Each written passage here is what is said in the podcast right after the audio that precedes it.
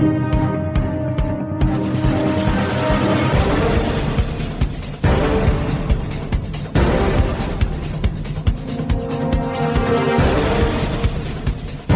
Vypnite televíziu, prestaňte žrať, zastavte sa, začnite uvažovať. Ste otroci konzumu a obete propagandy. Žijete v seba deštruktívnom systéme. Nenásilný antiterorista rozbije vaše ilúzie, zničí vaše seba klamy, odhalí vaše pokrytectvo, nabúra vaše stereotypy. Ale pochopíte, ako funguje systém. Tak toto ďalej nejde. Musíte zmeniť úplne všetko. Začnite sebou, začnite dnes. Zajtra je neskoro. Nenásilný antiterorista. My sme jedno. A preto Subham Astu Sarvajagatam. 19. máj roku pána 2015 je krásny, slnečný, teplý. A vy teda, ak sedíte pri počítačoch, tak znova počúvate reláciu Nenásilný antiterorista na Slobodnom vysielači. Slobodný vysielač funguje vďaka vám a ja som vám vďačný za každú drobnosť, ktorú, ktorú prispejete na chod tohto jedinečného a vynimočného projektu. Čisto klobásy, ako priniesol pán panák teraz z Hriňovej, či sú to rôzne nejaké buchtičky, ktoré nám napríklad nosí toto jedna naša poslucháčka a tak ďalej. Každá drobnosť poteší a prispieje povedzme k chodu rádia a samozrejme nabije nás tou pozitívnou energiou a aj vďaka nej tu všetci fungujeme. Zatiaľ. A v sobotu je guláš, tak tí naši verní, ktorí sa prihlásili, tak tam sa stretneme, porozprávame, budeme zase zdieľať, budeme riešiť teda, povedzme, ako z tohto seba deštruktívneho systému von. A dnes teda budeme zasa nabúravať vaše stereotypy, odhalovať vaše pokritectvo, zničíme nejaké vaše ilúzie. Urobíme skrátka zase nejaký kus práce, ktorá je, myslím si, že potrebná, pretože cenzúra na Slovensku funguje. Tabuizované témy existujú a nehovorí sa o nich. Klamú nám z médií, klamú nám politici. Máme skorumpovanú vládu, máme skorumpovaný parlament, máme skorumpovanú justíciu. No a práve dneska sa budeme ešte o tej justícii baviť. Minulý týždeň bola jedna relácia, kde som musel zahrať takúto one-man show kvôli tomu, že Daniel Marko, ktorý mal byť hosťom, mal povinnosti. No a dneska si to vynahradíme. dneska pán spisovateľ a pán školiteľ Daniel Marko bude hosťom a ja sa idem s ním teraz hneď spojiť a začneme sa teda baviť o pravde a spravodlivosti na Slovensku. Pevne verím, že váš relácia nielen zaujme, ale že vás aj povzbudí. Takže skúsime spojenie. Ano. Daniel, ahoj, počujeme sa? Áno, počujem sa, jasné. Tak vítam ťa nie v štúdiu, ale vítam ťa v éteri Slobodného vysielača a hneď na úvod by som ti chcel pogratulovať takto oficiálne a do éteru. Stal si sa hrdým otcom krásnej céry a prezradíš nám prosím ťa, ako sa volá? No, naša dcera sa volá Aura. Mm-hmm. Už je to verejné, keďže už má aj rodný list. Áno, a spýtam sa, krásne meno, kto vyberal? Uh, meno, na meno prišla manželka Katarína a dokonca celkom zaujímavým spôsobom videla ho uh, niekde na zahraničnom nejakom portáli, uh, že existovalo dievčatko, ktoré sa volalo Aura, ale ne, následne sme dokonca zistili, že toto meno nebolo vlastne meno priamo toho dievčatka, ale meno nejakého uh, centra plaveckého, ktoré tam bolo a to dievčatko len išlo na tú plaváreň, na to miesto. Ale každopádne toto meno existuje v škandinávskych krajinách a nám nesmierne sadlo, uh, keďže má teda aj uh, latinský pôvod a v podstate jeho taký základ uh, znie, že je to v podstate ako žiarivé svetlo alebo alebo prípadne uh, vzduch, éter. Mm-hmm. Aura borealis je severná alebo polárna žiara. A mali ste nejaké problémy pri, s tou administratívou, s tou byrokraciou pri vybavovaní rodného listu? Uh, nie, úplne to prešlo veľmi hladko v Štiavnici, mm-hmm. sme vybavili rodný list a vlastne jediné, podmienkou bolo preukázať aspoň e, na nejakom portáli, kde sú mená, že oficiálne existuje toto meno v kalendári Fínska a uh, Litvy dokonca. Mm-hmm. No, tak ešte raz gratulujem. A prezradíš nám ešte také tie štandardné miery a váhy, ako sa uvádzajú? Hej. No, cerka mala uh, 3560 gramov, 3,5 kg vyše. Mm-hmm. Narodila sa úplne zdravo, prirodzene. Uh, takže si to panovali a merala teda 50 cm. Takže úplne štandardné, krásne bábetko. Trošku sme rodili a práve preto, že sme odmietli syntetické hormóny a ten pôrod bol takmer bezbolestný, až teda ku koncu to bolo veľmi náročné, ale musíme povedať, že vlastne obišli aj dieťa bez jediného nejakého chirurgického zásahu alebo nejakého nástrihu. Takže sú vo veľmi dobrej kondícii obe dievčatá. Mm-hmm. Tak som šťastný a srdečne a úprimne vám teda želám, aby ste boli aj vy zdraví, šťastní, spokojní a nech vaša dcéra rastie do krásy a nech rastie v lepšej spoločnosti, ako sme vyrastali my. A pevne verím, že aj dnešná relácia aspoň nejakou to malinko kvapko prispieje k tomu, že zasa nejaké tie stereotypy zrušíme alebo nejaké tie ilúzie rozbijeme. A budeme sa dneska baviť teda o tej pravde a spravodlivosti na Slovensku. Daniel, spýtam sa, aký máš ty pocit, keď sa hovorí o pravde a spravodlivosti na Slovensku? No, v prvom rade, čo mi naskočí, je uh, názov uh, nemenovanej uh, strany, ktorá má veľmi podobný názov. Za ďalšie si uvedomujem, že za pravdou a spravodlivosťou sa skrýva nesmierne množstvo klíše. Mm-hmm. Znamená, ľudia to už majú opočúvané z úst politikov a rôznych uh, populistov uh, takým spôsobom, že prestali veriť, alebo možno stratila sa tá uh, podstatná hodnota týchto dvoch, uh, dvoch podstatných, veľmi dôležitých slov. A dnes si pravdepodobne asi aj niečo povieme o tom, či existuje nejaký univerzálny dohovor alebo konsenzus e, medzi občanmi, ktorý by sme mohli nazvať, čo je teda spravodlivosťou a čo by mohlo byť teda pravdou, keďže každý z nás uh, môže mať objektívnu pravdu, svoj subjektívny náhľad na realitu a môže pociťovať niektoré veci ako nespravodlivé, napriek tomu, že sú napríklad zákonné to je napríklad prerozdelenie štátnych mm-hmm. zdrojov alebo daň, alebo vôbec majetku a bohatstva vo svete, ktoré je legálne, ale 6 alebo teda 7 miliard ľudí ho nepociťuje ako spravodlivé, napriek tomu, že všetko prebieha podľa nejakých noriem. Daniel, existuje také tvrdenie, že čím viac zákonov, tým menej spravodlivosti. Súčas, súhlasíš s týmto tvrdením? Nie som si úplne istý a toto tvrdenie počujem prvýkrát. Môže to ale vyplývať z toho, viem si to predstaviť, že zákony vznikajú ako nie nástroj všeobecnej verejnej dohody, ale ak vznikajú zákony z, z hora, z, ako represívnej zložky, ktorá má za úlohu v podstate obmedziť práva občanov a nie definovať, čo je dovolené, skôr teda zakazovať. Áno. A vieš o tom, že Slovensko patrí do prvej trojky na svete, čo sa týka počtu zákonov? To som netušil, ale viem sa, že by sme k tomu priblížili.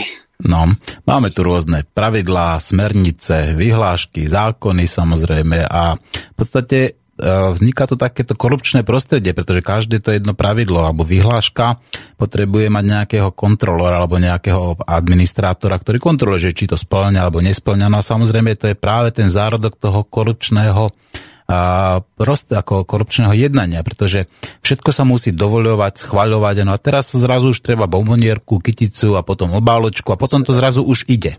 Takže toto je asi ten dôvod, prečo ľudia tvrdia, teda, môžem nájsť, kto to povedal, ale že čím viac zákonov, tým menej spravodlivosti.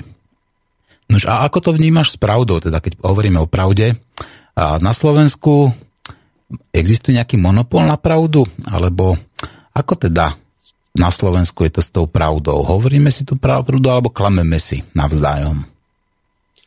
No, pokiaľ majú ľudia nejakú všeobecnú dohodu povedzme nazvali ju veda alebo nejaké vedecké poznatky, tak môžu definovať niečo ako pravdu z pohľadu vedy, ale ak hovoríme o nejakej spoločenskej pravde, že či je niekto správny alebo vzorný politik, alebo či je niekto dobrý človek alebo zlý človek, tak toto všetko som presvedčený a je to môjim trvalým tvrdením, že je predmetom neobjektívneho posudzovania a jednoducho každý človek má právo sám povedať, čo pre ňoho zrovna znamená pravda alebo čo, čo sa jemu zdá osobne pravdivé z jeho pohľadu, jeho vlastnej realite. Mm-hmm. No a, čo, súhlasíš s takým tvrdením? To ja teraz ti ho pustím. Neviem, či si už počul, je možné, že už áno. A práve sa týka pravdy, je to taký jingle, ktorý používam aj v tuto antiteroristovi, aj v andragogike. Je tam čas myšlienok Jeleriho a druhú čas som doplnil ja nejakým spôsobom, respektíve vytvoril som taký jingle. A veľmi rád by som počul tvoj názor, čo si myslíš, či to takto nejako môže byť. Tak počúvaj, prosím ťa. Áno.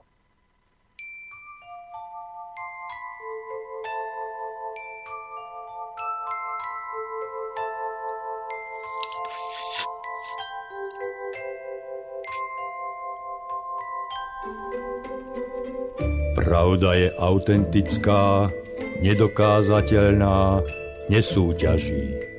Pravdu musíte prijať. Lož zostane lžou, aj keď jej veria všetci.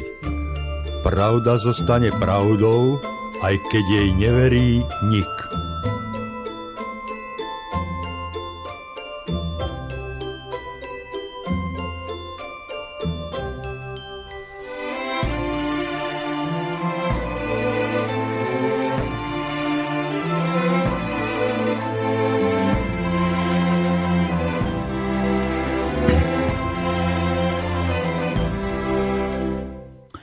Nuž, Daniel, čo hovoríš? Je pravda dokázateľná alebo nedokázateľná? Je autentická alebo nie je autentická? Čo myslíš? Súťaží pravda alebo súťažia pravdy medzi sebou? To je um, veľmi ťažké uh, definovať to s, uh, slovami, ktoré uh, ty a Larry uh, ste mohli mať svoje vlastné vnímanie, svoje vlastné zažitie ale každopádne viem, že prežitok pravdy ako autentický zážitok duše niekde vo vnútri je skutočne nedokázateľný nikomu zvonku, pretože je to uh, skutočne prežitok, kedy človek vníma niečo ako zažité. A teraz môžem napríklad uh, dať jednu veľmi ťažkú, uh, ťažkú, ťažký zážitok, ktorý uh, môže mnoho ľudí, ktorí prežili spirituálne skúsenosti, definovať ako absolútnu pravdu a môže byť veľmi ťažko priateľný pre druhých. A to je napríklad e, stretnutie s e, Ježišom, čo mnoho kresťanov, teda ako spirituálne hlboko veriacich e, kresťanov zažilo a má spojenie takéto. Zažilo jednoducho existenciu nejakej duchovnej bytosti ale z vedeckého pohľadu, s nejakým spôsobom tam vonku, e, v tomto našom prostredí, je to nedokázateľné. To znamená, e, ak si zoberieme to, že realita vlastne neexistuje mimo e, našej mysle, že každý v našej mysli vlastne vytvára model celého vesmíru podľa najmodernejších aj teda neurologických a psychologických poznatkov, tak skutočnosť je taká, že pravda existuje u každého človeka v jeho vlastnej mysli ako vlastne neustály súbor prežívania a zažívania svojho vnútorného modelu vesmíru. A či sa do tohoto vnútorného modelu občas uh, dostane aj nejaká, nejaký spirituálny zážitok, to znamená, že budú tam bytosti alebo budú tam uh, prežitky, emócie, ktoré tí druhí ľudia necítia, nevnímajú, tak toto môže determinovať realitu a pravdivosť aj veci, ktoré sú pre druhých nepriateľné alebo úplne vzdialené. Mm. Ale ak... naopak treba pochopiť, že lož, alebo teda klamstvo, tým pádom zďaleka nie je tak jednoduché odsúdiť, mm. ako by to bolo možno ľahké pri odsudzovaniach, teda odsúdeniach v vojnových zločinoch, odsúdeniach pri veľkých konfliktoch svetových, konfliktoch hlavne ideológií, kedy napríklad my sme verili, že Rusi sú dobrí. Ako malé deti sme sa hrali a vedeli sme, že Rusi sú tí dobrí a Nemci sú zlí. Boh vie, ako by to dopadlo, keby druhú svetovú vojnu nevyhrali spojenecké vojska, ale teda fašistické Nemecko. Možno by sme našli iný spôsob pravdy, ktorému teda v tom období verilo desiatky miliónov Nemcov a spojencov fašistického Nemecka. Jednoducho pre nich pravdou bolo to, čo, to, čomu uverili, to, čo sa stalo realitou v ich vnútornom vesmíre. A pre nich bolo lžou to, že sa komunistický režim snaží ľuďom nahovoriť, že je lepší. Čo sme teda my vlastne takisto odmietli po tej zamatovej revolúcii. Hromadne sme odmietli, že jednoducho sme žili v lži, pravda a lož. Teda pravda musí zvíťaziť nad lži a nenávistí, ako je uh, teda hlavné moto uh, iniciátora Václava Havla. Mm-hmm. Takže sme v oboch situáciách sa vyskytli a v oboch sme verili, že žijeme v pravde a e, ten druhý svetonázor je nejaký lživý alebo nesprávny. Mm-hmm. No ale ak je pravda nedokázateľná, v tom prípade by sme mali prekopať celý systém justície. Veď my celý systém justície záleží na tom, že oni dokazujú, že toto je pravda a na základe toho vyrieknú nejaký ortiel. No ale ak je to teda nedokázateľná a jedinečná, autentická, to znamená, že sa nedajú na ňu aplikovať všetky tie zákony, pretože každý ten jednotlivý prípad je unikátny a výnimočný. To znamená, že celý náš systém justície je nespravodlivý, nesprávny a iluzórny. A že v podstate je iba takým tým a, tou palicou na občanov, aby ich udržiaval po a, v strachu a aby ich udržiaval v podstate, a dá sa povedať priamo zotročených. Pretože tie zákony sú to na to, aby v podstate ovládali a kontrolovali ľudí. Presne tak. Dokonca e, veľmi ťažké zločiny ako vraždy e, majú veľmi často rôzne interpretácie u svetkov Áno, niekedy to je aj v zákone, napríklad niekedy to je neúmyselné zabitie, niekedy to je ťažké ubliženie na zdraví s následkom smrti, niekedy to je vražda prvého stupňa, druhého stupňa a tak ďalej, a tak ďalej, že? Veľmi ťažké je vlastne súdiť. Už to, že sme si uzurpovali právo niekoho odsúdiť a povedať, že odteraz tento človek je zločinec a dovtedy bol ešte dobrý, to je niečo, čo si možno teda berieme ako právo Boha súdiť ľudí. Áno, Boh povedal, teda keď hovoríme o Ježišovi Kristovi, nesúďte, aby ste neboli súdení. Presne. Takže toto by bolo možno, že rozmýšľa nad tým takýmto spôsobom a predsa aj tak. Ak človek urobí niečo zlé, tak jemu sa to vráti, veď tá karma predsa funguje a existuje a v podstate, či sa mu to vráti, povedzme, okamžite, alebo sa mu to vráti nejakým spôsobom neskôr v živote, vždycky v podstate on potrestaný nakoniec bude. Áno, ale existuje tu jedna úžasná vec. E, keďže sme spoločnosť ľudí, ktorí by mali byť schopní fungovať a riadiť sa aj nejakými e, spoločnými pravidlami, ktoré si vytvoria, tak je možnosť, e, že my sa dohodneme konsenzom, čo vyžaduje teda komunikáciu, že nie sme oddelené jednotky, ale ako sme nejaká komunita. A v tom prípade, ak by vznikali zákony ako konsenzus ľudí, alebo teda na nešťastie dneska majú mandát na to uh, poslanci parlamentu a oni nejakým, ani nie konsenzom, ale teda hlasovaním si povedia, že toto by malo byť nejakou všeobecnou normou a malo to byť nejakým, malo by to byť nejakým pravidlom, tak v tom prípade uh, som presvedčený, že by sme sa mali byť schopní podriadovať spoločne dohodnutým pravidlám. Lenže to neplatí o dnešných zákonoch. Mm-hmm. Ani teda o základnom zákone, a ktorým je teda Ústava Slovenskej republiky, ktorú vytvorili viac menej teda dvaja politici na začiatku Slovenskej republiky. Občania nemali možnosť priamo sa zúčastniť na tvorbe tejto ústavy ako na základnej dohode toho, že čo si prajeme a akým spôsobom chceme existovať. Súčasťou ústavy je listina základných ľudských práv a slobôd americký prezident Carter povedal, že Američania permanentne porušujú 30% to je vyhlásenie, myslím, že to bolo vo Washington Poste alebo v New York Times. 30% z tejto základnej listiny ľudských práv a slobod. Myslí si, že u nás na Slovensku sa dodržiava teda táto súčasť ústavy? Ja môžem povedať hneď, keďže som sa touto témou zaoberal a na internete vysí ešte niekde verejne prístupný na Wikipédii občianský návrh ústavy, ktorý sme tam zavesili ešte ako aktivisti.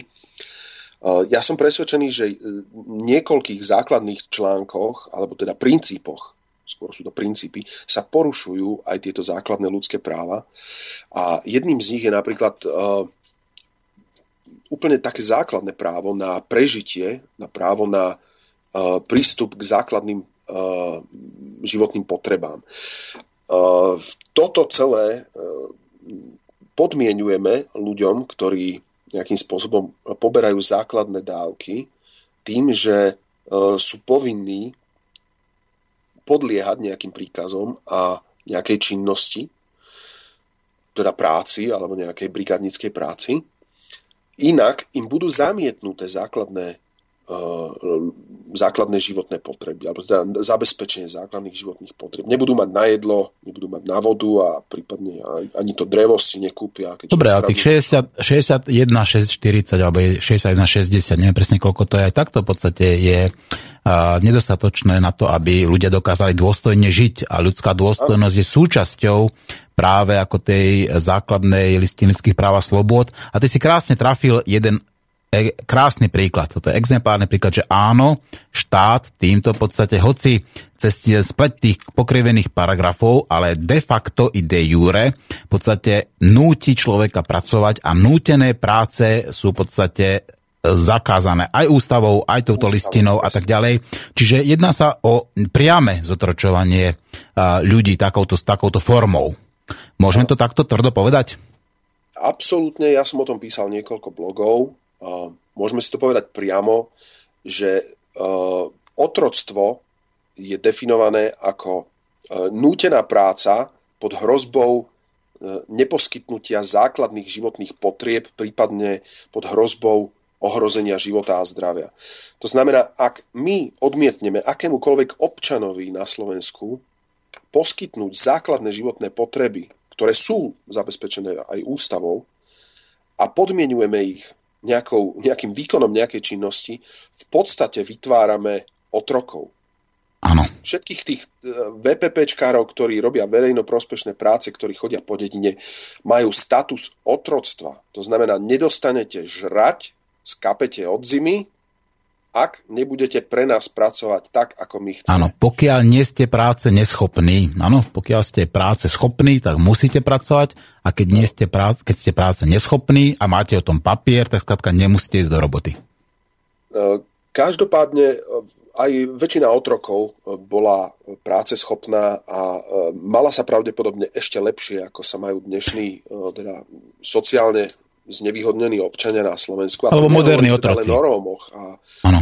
To sú matky s deťmi, ktoré e, nemá zmysel, alebo teda sú to buď starší ľudia. Veľmi málo je tých, ktorí nemajú prácu a mohli by pracovať bežne e, v bežnom zamestnaní. Lebo skôr podľa štatistik, čo som videl a tých predsudkov, e, ide o to, že sú to skutočne matky s deťmi a veľmi často sú to ľudia už v staršom veku, ktorí naozaj majú problém s tým, že nemôžete očakávať, že budú si hľadať manuálnu alebo fyzickú prácu a budú za ňu dostávať základné dávky. A napriek tomu niektoré majú aj dve roboty, že? Alebo dokonca aj ľudia majú dve aj tri roboty, len aby skladka dokázali uspokojiť svoje základné životné potreby.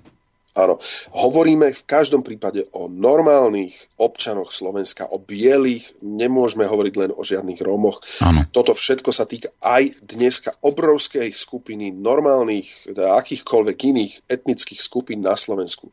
Každopádne vyžadovať od ľudí prácu za zabezpečenie základných životných potrieb v momente, keď e, u nás je e, na osobu 440 eur sú príjmy a dane na hlavu občana mesačne, tak tento štát by mal v tejto sume 440 eur mesačne na hlavu, to znamená 5 členná rodina 2000 eur, v tejto sume by mali dostať služby štátu späť každý jeden mesiac.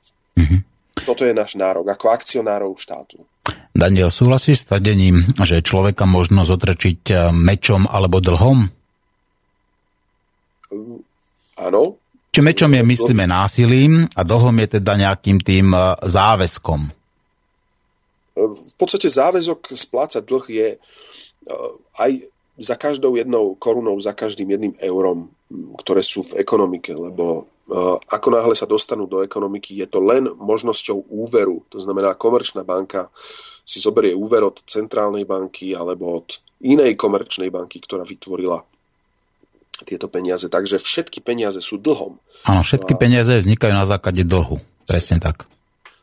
A peniaze nás riadia dnes. Mm-hmm. Naše životy sú podriadené zarábaniu peniazy ako mm-hmm. základnému imperatívu. A vieš ešte ako štát zotročuje vlastných občanov? E, napríklad tým, že povedzme, štát mu udeli pokutu, povedzme 10 tisíc eur, neviem, za hygienu alebo za čokoľvek iné. Teraz a, súd rozhodne teda, že tá takáto pokuta je oprávnená, povedzme tých 10 tisíc eur vznikne dlhom a teraz ten človek, povedzme, samozrejme tie peniaze nemá. A teraz vznikne mu v podstate dlh a teda povinnosť tieto peniaze niekde nájsť alebo vytvoriť tie hodnoty a dať ich štátu. Môžeme toto považovať za modernú formu otroctva? No samozrejme, veď e, základnú podmienku, toto výpalníctvo, máme vo forme daní. Áno. Ono, sú to v podstate nejaké poplatky, ktoré dávame do spoločnej kasy. OK, každý si povie, že však máme spoločné diálnice, spoločné zdravotníctvo.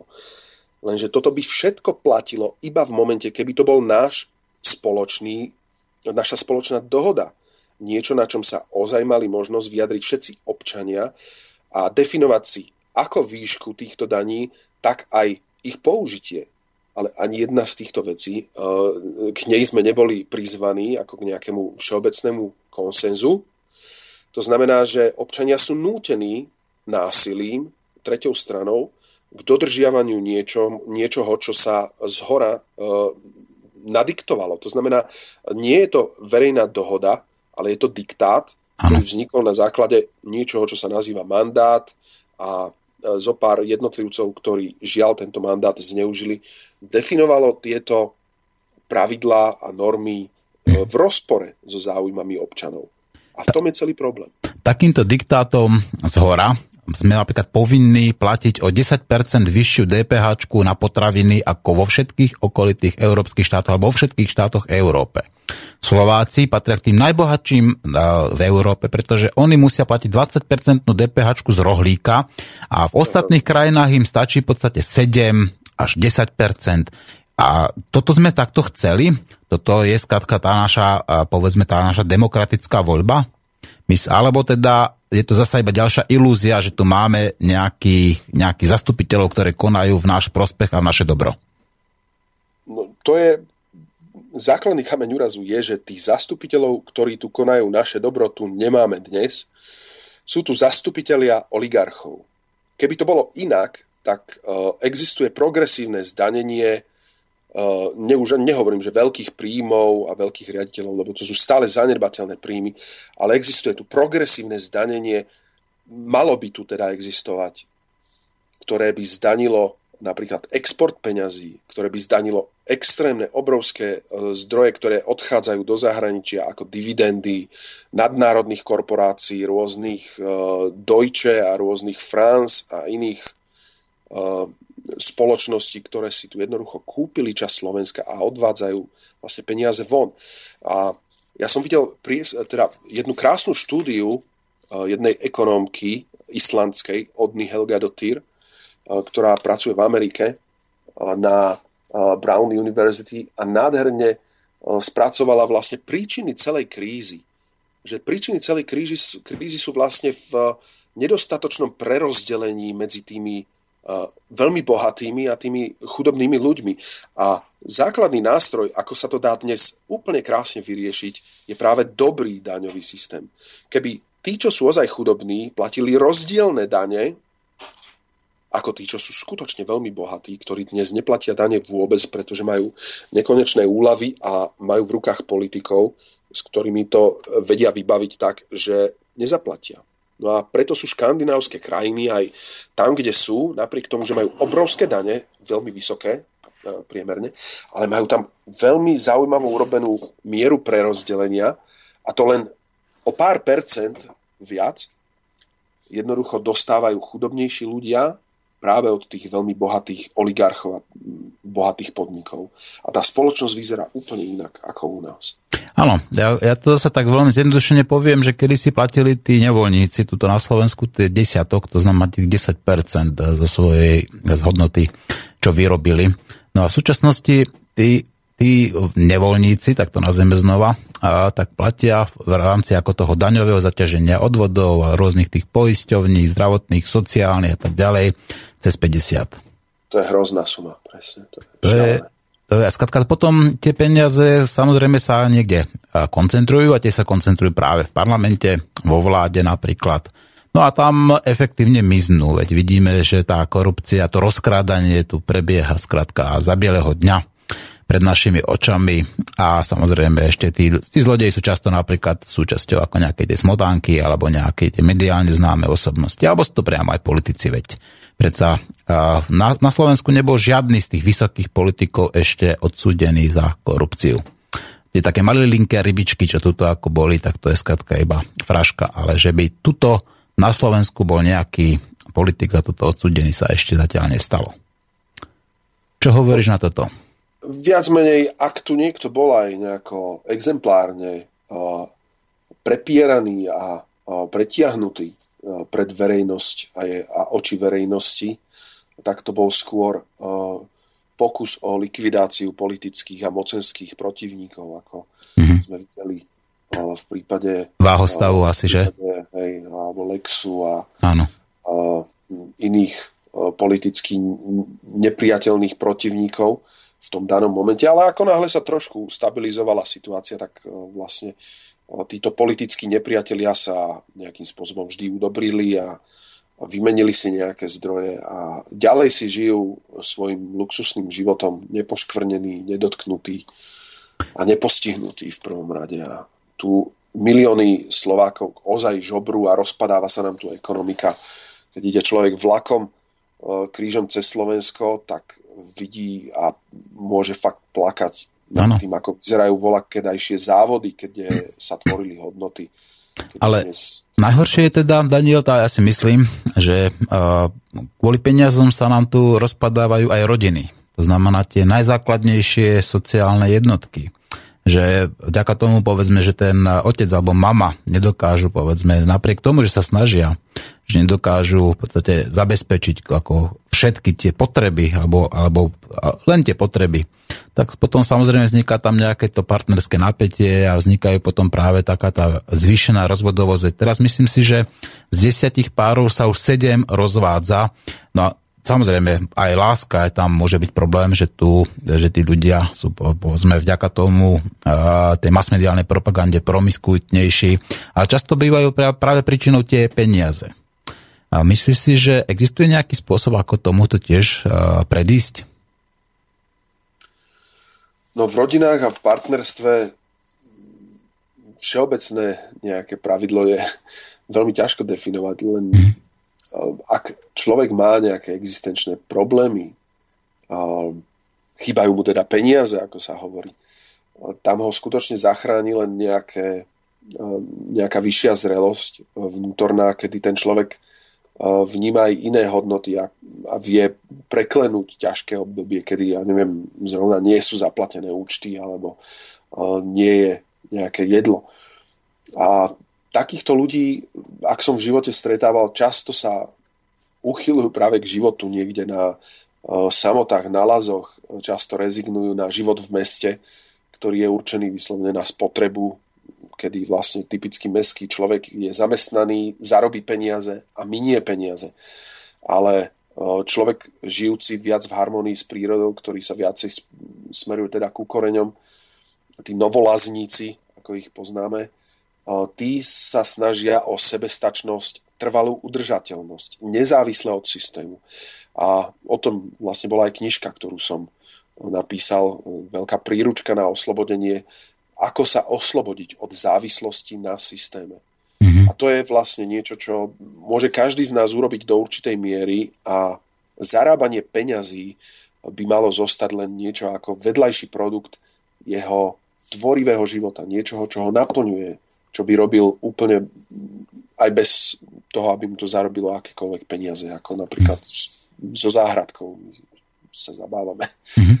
A nám to nejaká ovoci. Čo hovoríš na to, že niektoré krajiny, nebudem teraz menovať, už som ich spomínal, ako podporujú povedzme tie mladomáželské páry takým spôsobom, že keď sa teda dvaja ľudia zoberú a dosť majú dieťa, tak dostanú povedzme byt, alebo povedzme, ak sa rozhodnú takýmto spôsobom pracovať, tak dostanú zdarma od eh, štátu pôdu. Teda samozrejme na Slovensku tej pôdy už veľa nie, pretože všetko už toto je rozkladnuté a uh, rozpredané.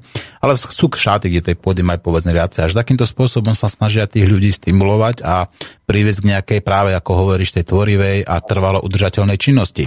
Myslíš si, že aj toto by mohla byť taká správna cesta tuto na Slovensku? Absolútne som presvedčený o tom, že pôda a prírodné zdroje to je niečo, čo vlastne robí náš, našu vlast, alebo nech to nazveme akým slovom, štát, Slovensko, to nie je nič iné, ako to sú v prvom rade ľudia a zem, ktorú máme, pretože naši praodcovia vždy hovorili, že jednoducho tá zem je zdrojom života a nejakého prežitia pre ľudí. A ten, kto jednoducho nemal pôdu, tak bol jednoducho vyčlenený, bol vypadával z, z dlhodobého udržateľného systému. Ak mal naopak sedliak vlastnú pôdu, tak jednoducho mal pocit istoty. Jednoducho, že vie sa uživiť za každých podmienok, za každých okolností.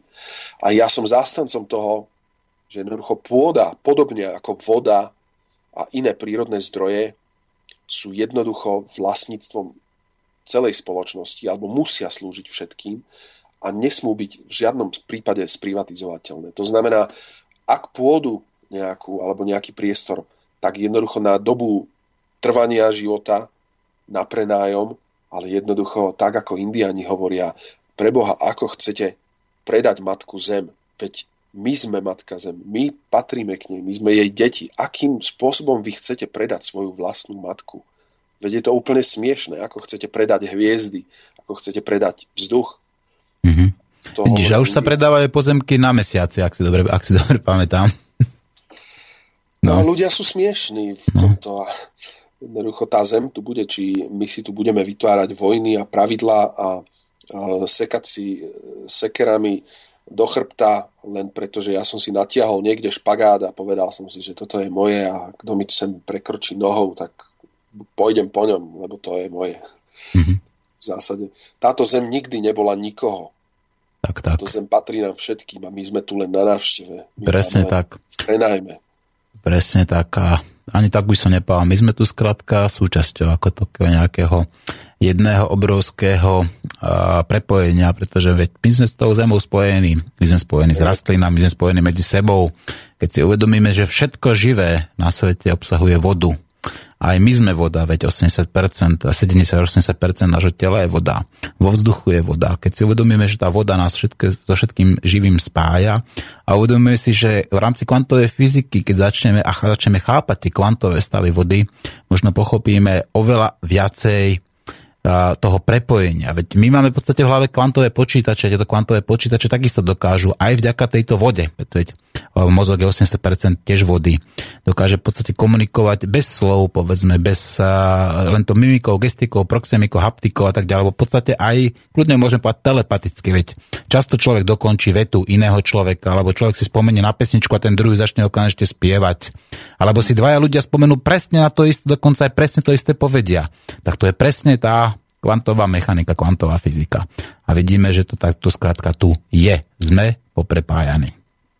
Aj preto by možno tá spravodlivosť a to súdenie sa malo nabrať úplne iný smer a zmysel. Veď predsa, keď my sme jedno, tak keď sudca odsúdi človeka, tak ako keby odsúdil aj on sám seba. Veď komu to ublíži? Aj jemu nakoniec, konecom dôsledku. Čo myslíš? Uh, ja si viem predstaviť úplne alternatívny spôsob uh, ani nie, že odsudzovania zločinov, ale pokusov o nápravu zločinov. Áno. A existujú aj už dávnejšie realizované experimenty, kedy uh, zločincov alebo ľudí, ktorí spáchali nejaký skutok, uh, skôr integrovali do komunít, kde napríklad Timothy Leary robil veľké experimenty s recidivistami a nechával ich zažívať iba spirituálne zážitky. Jednoducho pocitili uh, pod vplyvom nejakých ľahkých alebo aj ťažších uh, omamných a teda psychoaktívnych látok, že jednoducho sú aj niečo viac ako len fyzické bytosti a prežili tí ľudia aj nejaké spojenie možno s nejakým teda spirituálnym vnútrom, duchom a možno s, s ľuďmi, s ktorými tam sedeli. A až 80% týchto recidivistov uh, bolo schopných prestať páchať takúto činnosť. Áno. Aj podobne aj tých najťažších zločincov v Izraeli dávajú kibucov, že? Napríklad. Áno. No, Uh, Daniel, hovoríme spolu už takmer 40 minút a myslím si, že by sa patrilo trošku odpočinúci a teda zasa nejakú prestávočku hudobnú. No a keďže sme hovorili o Slovensku, keď sme hovorili o zemi, keďže sme hovorili o našej vlasti, tak zahrám, ak ti to nebude prekážať, Ondreja Ďuricu, pesničku Vlasti moja drahá. Zostan prosím ťa na linke a pevne verím, že nielen tebe, ale aj poslucháčom sa táto pesnička bude páčiť, takže počúvajte Vlast moja drahá.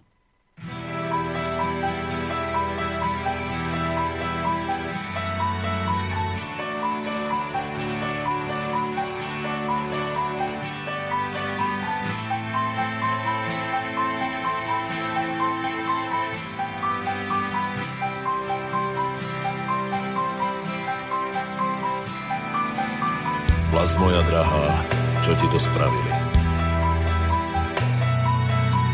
Za cudzie zlato vlastní ťa zradili. Ako psi divokí šaty ti trhali, klenoty vzácne tak lacno predali. Vlast moja drahá, ako ti pomôžem? Som iba vojačik, veľa nemôžem. Tak ľuďom spievam o tvojej kráse, modlím sa za teba. Prebuď sa zase. Za múrom oblakov vidím náš deň, môj národ vstáva a patrí mu sláva Slnečný kruh svieti na túto zem.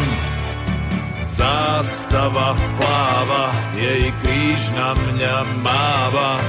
Za múrom oblakov vidím náš deň. Môj národ vstáva a patrí mu sláva. Slnečný kruh svieti na túto zem zástava pláva, jej kríž na mňa máva. Národ môj drahý, čo ti to spravili? Za cudzie zlato vlastní ťa zradili. Celý čas klamárom slepo sme verili.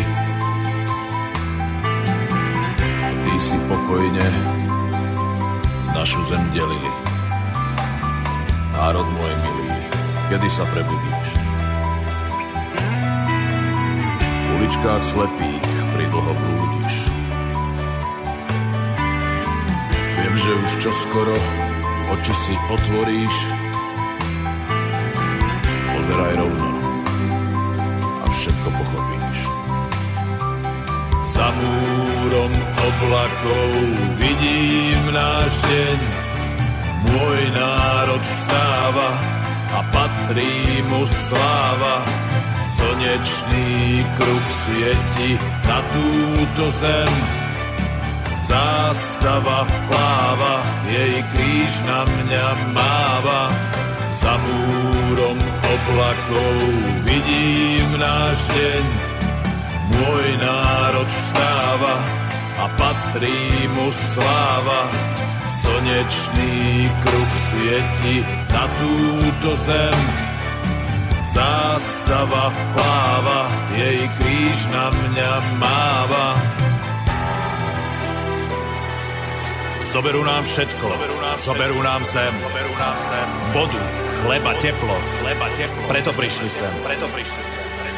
Zoberú nám radosť Zoberú nám a pocit hrdosti. A pocit hrdosti. Naše deti budú učiť samé hlúposti. Samé hlúposti. Žiadna láska k pravde, k vlasti, k rodine. K rodine. Všetko krásne, čo nás spája, zamknú do skrine. Zamknú do skrine. Tak už neplač, moja drahá. Ešte príde deň. Ešte príde deň. Z tváre zotrieme ti slzy. Vrátime ti sem. Vrátime ti sem. Vrátime ti sem. Vrátime ti sem.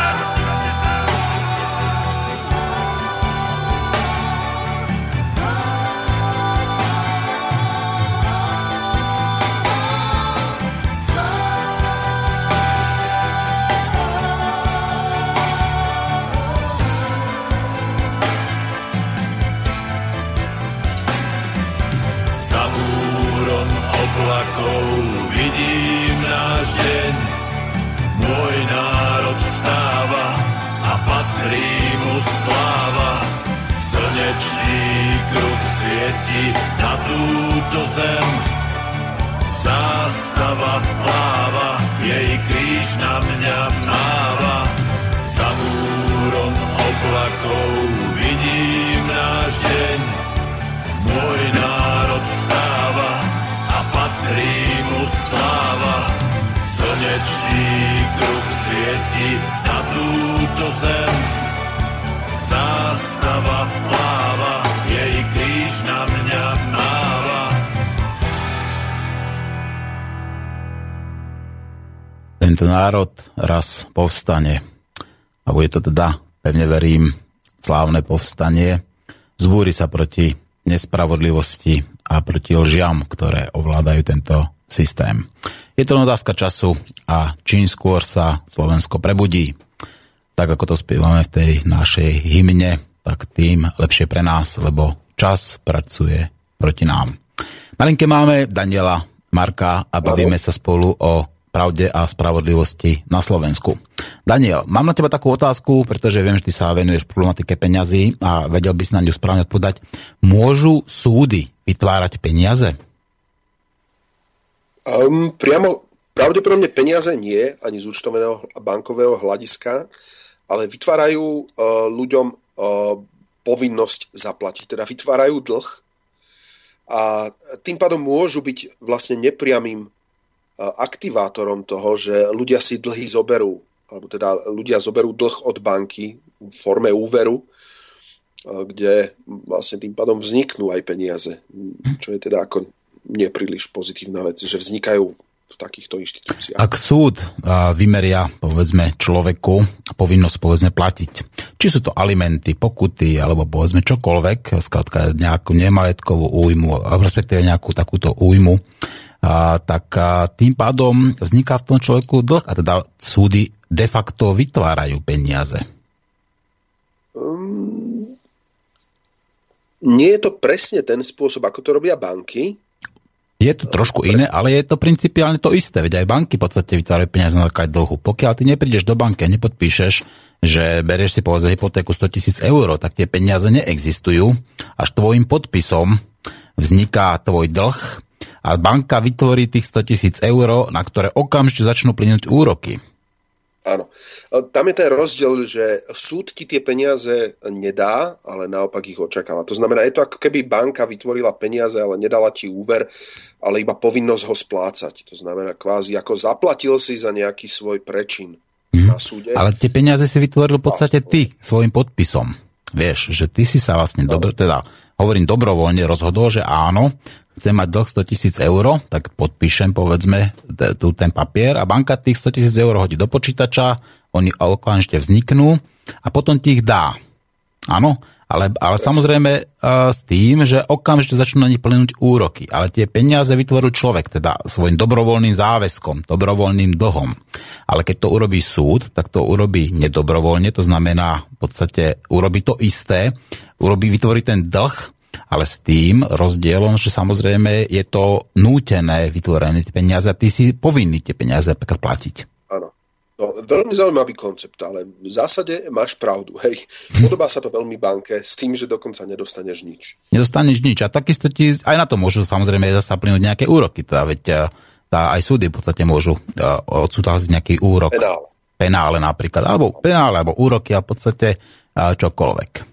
Takže súdy by ale principiálne peniaze vytvárať nemali. Dá sa teda povedať, že konajú nad rámec svojich kompetencií? ťažko povedať, že je to, je to spôsob sankcie. Um, mohli by sme žiadať súdy, aby nám dali povinnosť uh, vykonať akékoľvek iné hodnoty. Uh, môže to byť aj čokoľvek cesta na čierno. Uh, keď človek jednoducho ide jednu cestu autobusom na čierno a zaplatí, ja neviem, 50 násobok cestovného lístka.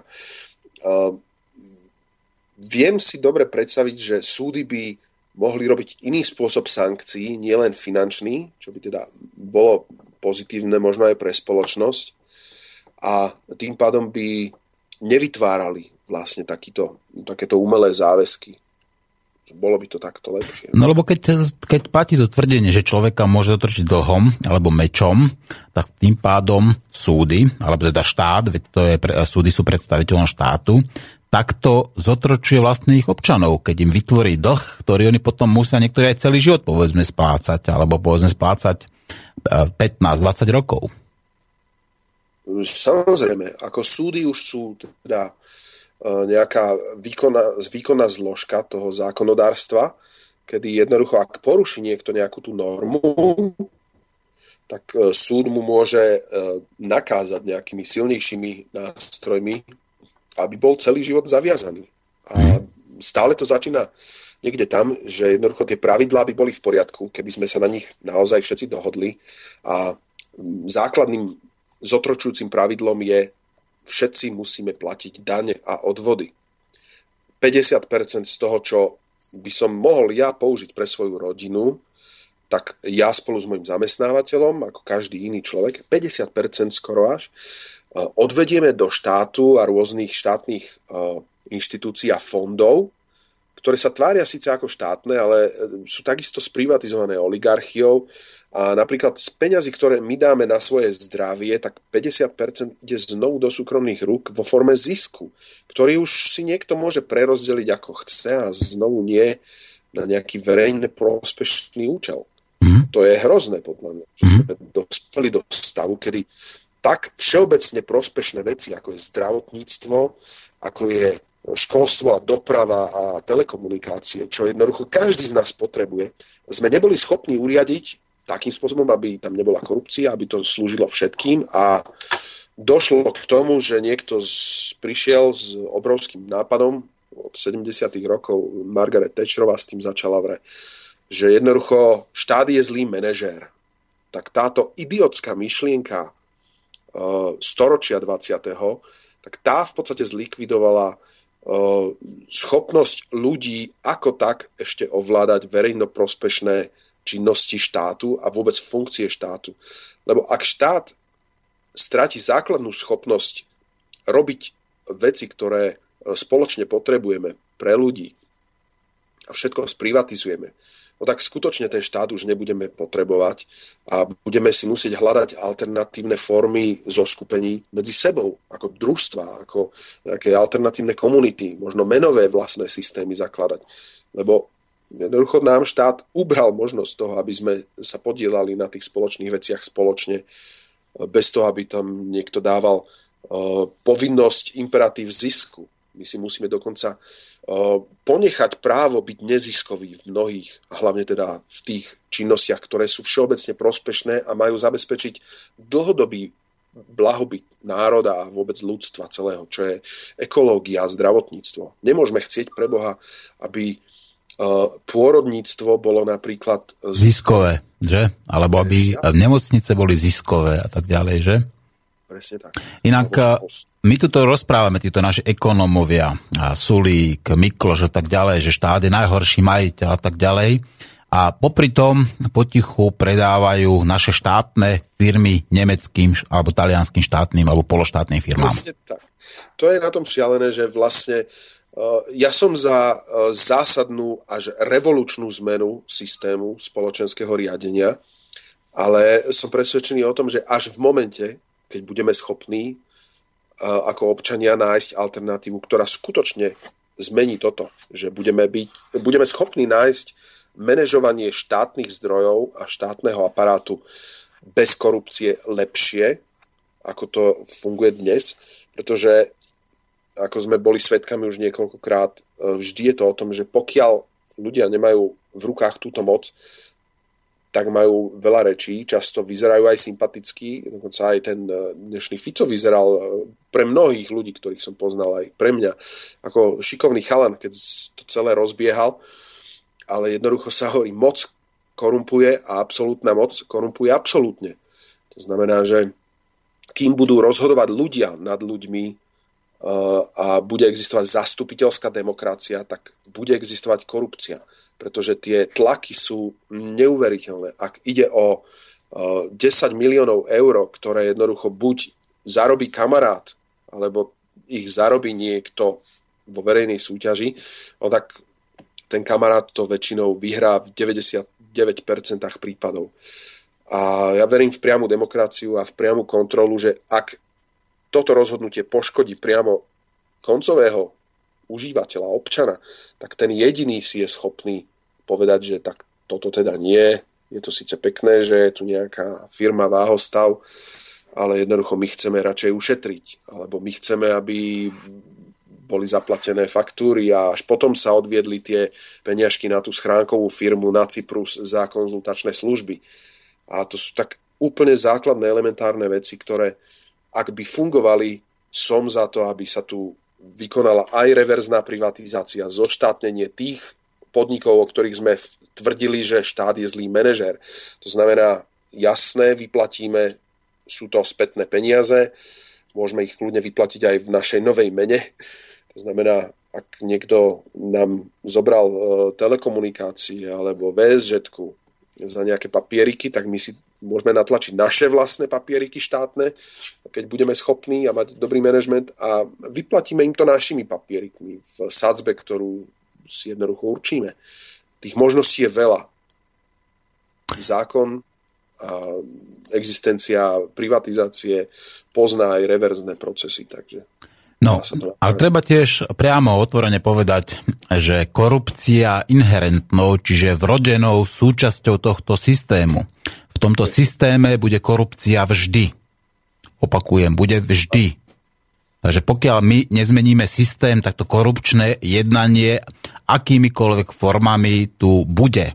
Sulík tu povedal, keď tu bol asi pred troma týždňami, že áno, lobbyizmus a lobbying je inštitucionalizovaná korupcia. Čiže to je iba, iba iná forma. Tá korupcia existuje skutočne všade. Parlament, vláda, samozrejme justícia, veď už to mi právnici hovoria, že tomu sa hovorí orientácia na výsledok. Že zaplatíš priamo sudcovi za to, aby dal rozhodnutie, ktoré ty potrebuješ. Čiže si môžeš kúpiť sudcu, môžeš si kúpiť prokurátora, môžeš si kúpiť priamo rozhodnutie tak mi tu niekto hovorí, že tu existuje nejaká spravodlivosť, tak nech sa prebudí a nech si uvedomí, že to skladka tak vôbec nie je, že to je jedna obrovská lož, seba klama, ilúzia. No. E, nám jednoducho chýbajú zástupcovia občanov. E, jednoducho ten e, politik skôr príjme pozvanie niekde na večeru, na nejaký banket, prípadne oslavu narodenín nejakého oligarchu a tam jednoducho si vytvorí bohovský vzťah s týmito ľuďmi a sú fantastickí kamoši a jednoducho jemu je to blbé e, potom e, mu to tam teda neprihodiť a nefungovať tak, jak sa dohodli, keď mu ešte navyše je schopný zaplatiť existenciu politickú na ďalších 10 rokov, pretože má všetky médiá v rukách, ako majú niektorí oligarchovia. No, to je pravda. Daniel, máme Takže... telefonát, tak ja by som zdvihol a dal by som priestor aj našemu poslucháčovi, isto má nejakú zaujímavú otázku. My sme jedno, počujeme sa? Všetci sme jedno na tej telefóne. Ahoj, a ty rád ťa počujem. E, napodobne, ďakujem za tú prejavenú radosť. Nechcem vás e, nejak do vás vstupovať, lebo sa pekne rozprávate. Len sa chcem narýchlo vyjadriť k tomu, baviť o tom zisku.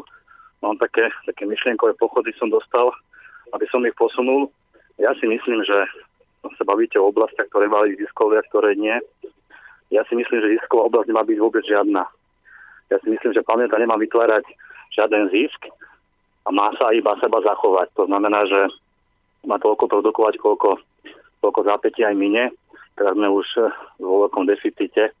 Takže momentálna ekonomika používa vyjadrenie zisk, nezisk, všelijaké iné, iné veci a zabudli na to slovičko, to seba zachovanie tej planéty. Tak Alebo trvalá ja udržateľnosť. Samozrejme, trvalá udržateľnosť, to je, to, je ten, to je ten správny výraz.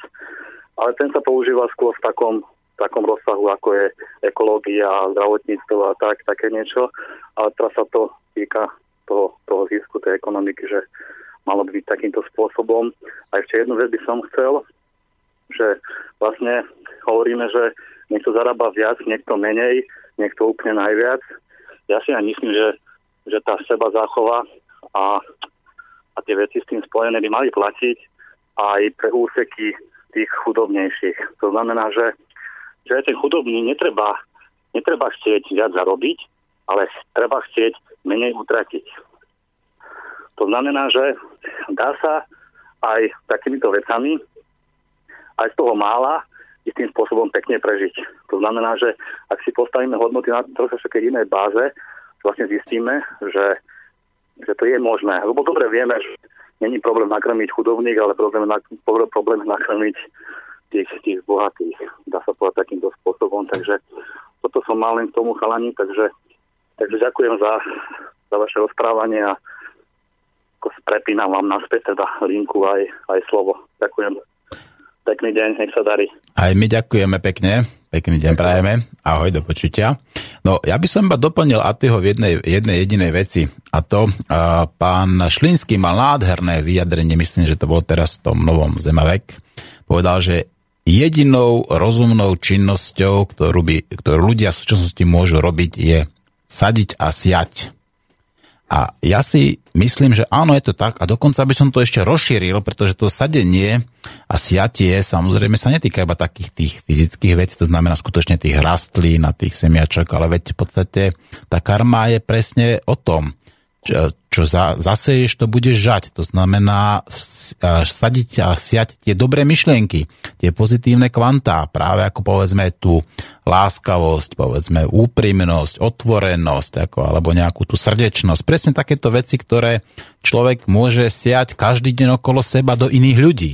A to sa mu predsa tiež raz vráti. Či, Daniel, ako to ty vnímaš? No, my sme už o tom hovorili dávnejšie, o tom, ako vzniká to dobro na svete a toto zasievanie, toto bodhisattva, tí, čo zasievajú e, to osvietenie aj v, teda v východnej kultúre. Toto všetko funguje až v momente, a to sa mi páčilo aj v tom Atyho príspevku, keď je človek schopný dospieť do nejakého stavu nasýtenia alebo stavu, stavu upokojenia tých svojich potrieb, že skutočne nie je ťažké uh, nakrmiť chudobných a skromných ľudí, ale je veľmi ťažké uspokojiť a nakrmiť spotrebiteľov, ktorí každý deň pozerajú na reklamy a na to všetko, čo ešte nemajú a majú obrovský deficit, čo všetko si musia kúpiť a čo všetko im musí doma fičať na, zapnuté na elektrike. Takže ja verím tomu, že uspokojiť sa vieme veľmi ľahko ako ľudia, ale Zároveň som presvedčený, že máme ešte obrovské zdroje, ktoré e, by sme si mali prerozdeliť na planéte a e, mali by byť spravodlivejšie spravované, ako sú spravované dneska. Presne tak, ako veď, keď 40% potravín vyhadzujeme, napriek tomu ľudia hľadujú. Keď tu máme absolútne zlú redistribúciu, ako tých hodnot, ktoré tvoríme, tak to skrátka je systémová chyba. Ten systém je takto vybudovaný, aby ľudia z toho uvedomili. To nie je skrátka náhoda, nie je to skrátka povedzme nejaký, ako tá, tá naša spoločná vôľa, ale to tu práve ako tá vôľa tých ľudí z vrchu, ktorí tento systém takto vybudovali a takýmto spôsobom udržiavajú. A ja sudcov práve, lebo tá justícia je jedna z tých zložiek, povedzme, tohto systému, tak tá, títo sudcovia sú práve tí strážcovia tohto systému. Ja ich nazývam, že sú to strážcovia lži a popierači reality. Pretože práve oni chránia tento systém a v podstate majú k tomu tiež mandát a majú k tomu ako tú obrovskú, obrovské množstvo zákonov, v ktorých sa práve vždy a často tá spravodlivosť stráca. Jednoduchý príklad, ako nejaká opitá žena alebo zdrgovaná žena, ktorá je bohatá, alebo nejaká manželka nejakého bohatého človeka je za zabitie troch ľudí odsudená nejaký 9 rokov nejakého luxusného domáceho väzenia a človek, ktorý v podstate niekde ukradne, alebo povedzme niekde si kúpi nejakú alebo spraví nejakú mastičku z nejakej konope pre svoju babičku, tak je odsudený na viac. Napríklad. A kde je tu tá spravodlivosť? Tak znovu tam ide o to, že niekoho to viacej nasrdilo, pretože prichádza o nejaké zisky alebo potreboval exemplárne potrestať občanov, aby si nevytvárali nejaké vlastné zdroje nejakých utišujúcich prostriedkov, prípadne zatlačila farma, farmakoloby a jednoducho tie tlaky pochádzajú stále od niekoho iného a nie od občana.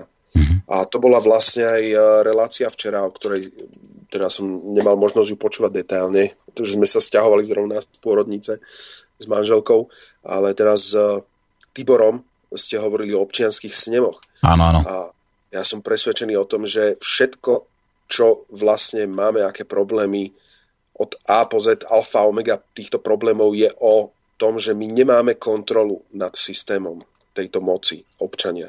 To znamená, my musíme vytvoriť alternatívne spôsoby kontroly moci.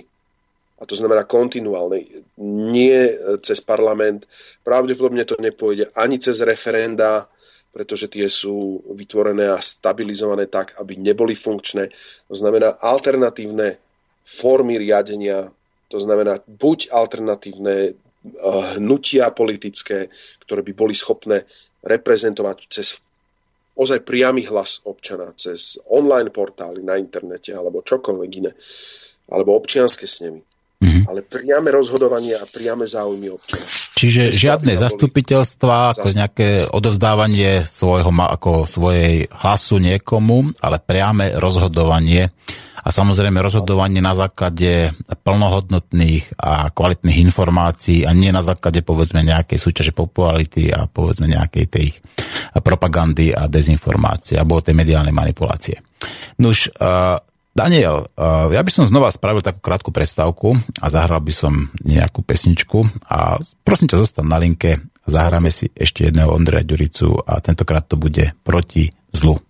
Milí poslucháči, Počúvate Slobodný vysielač a v tejto druhej hodine nenásilný antiterorist dostávate priestor na to, aby ste telefonovali a ty to už vyskúšal a samozrejme aj napísali akúkoľvek otázku, ktorú by ste si želali, aby sme sa pokúsili zodpovedať. No už počúvajte Ondreja Ďuricu a proti zlu.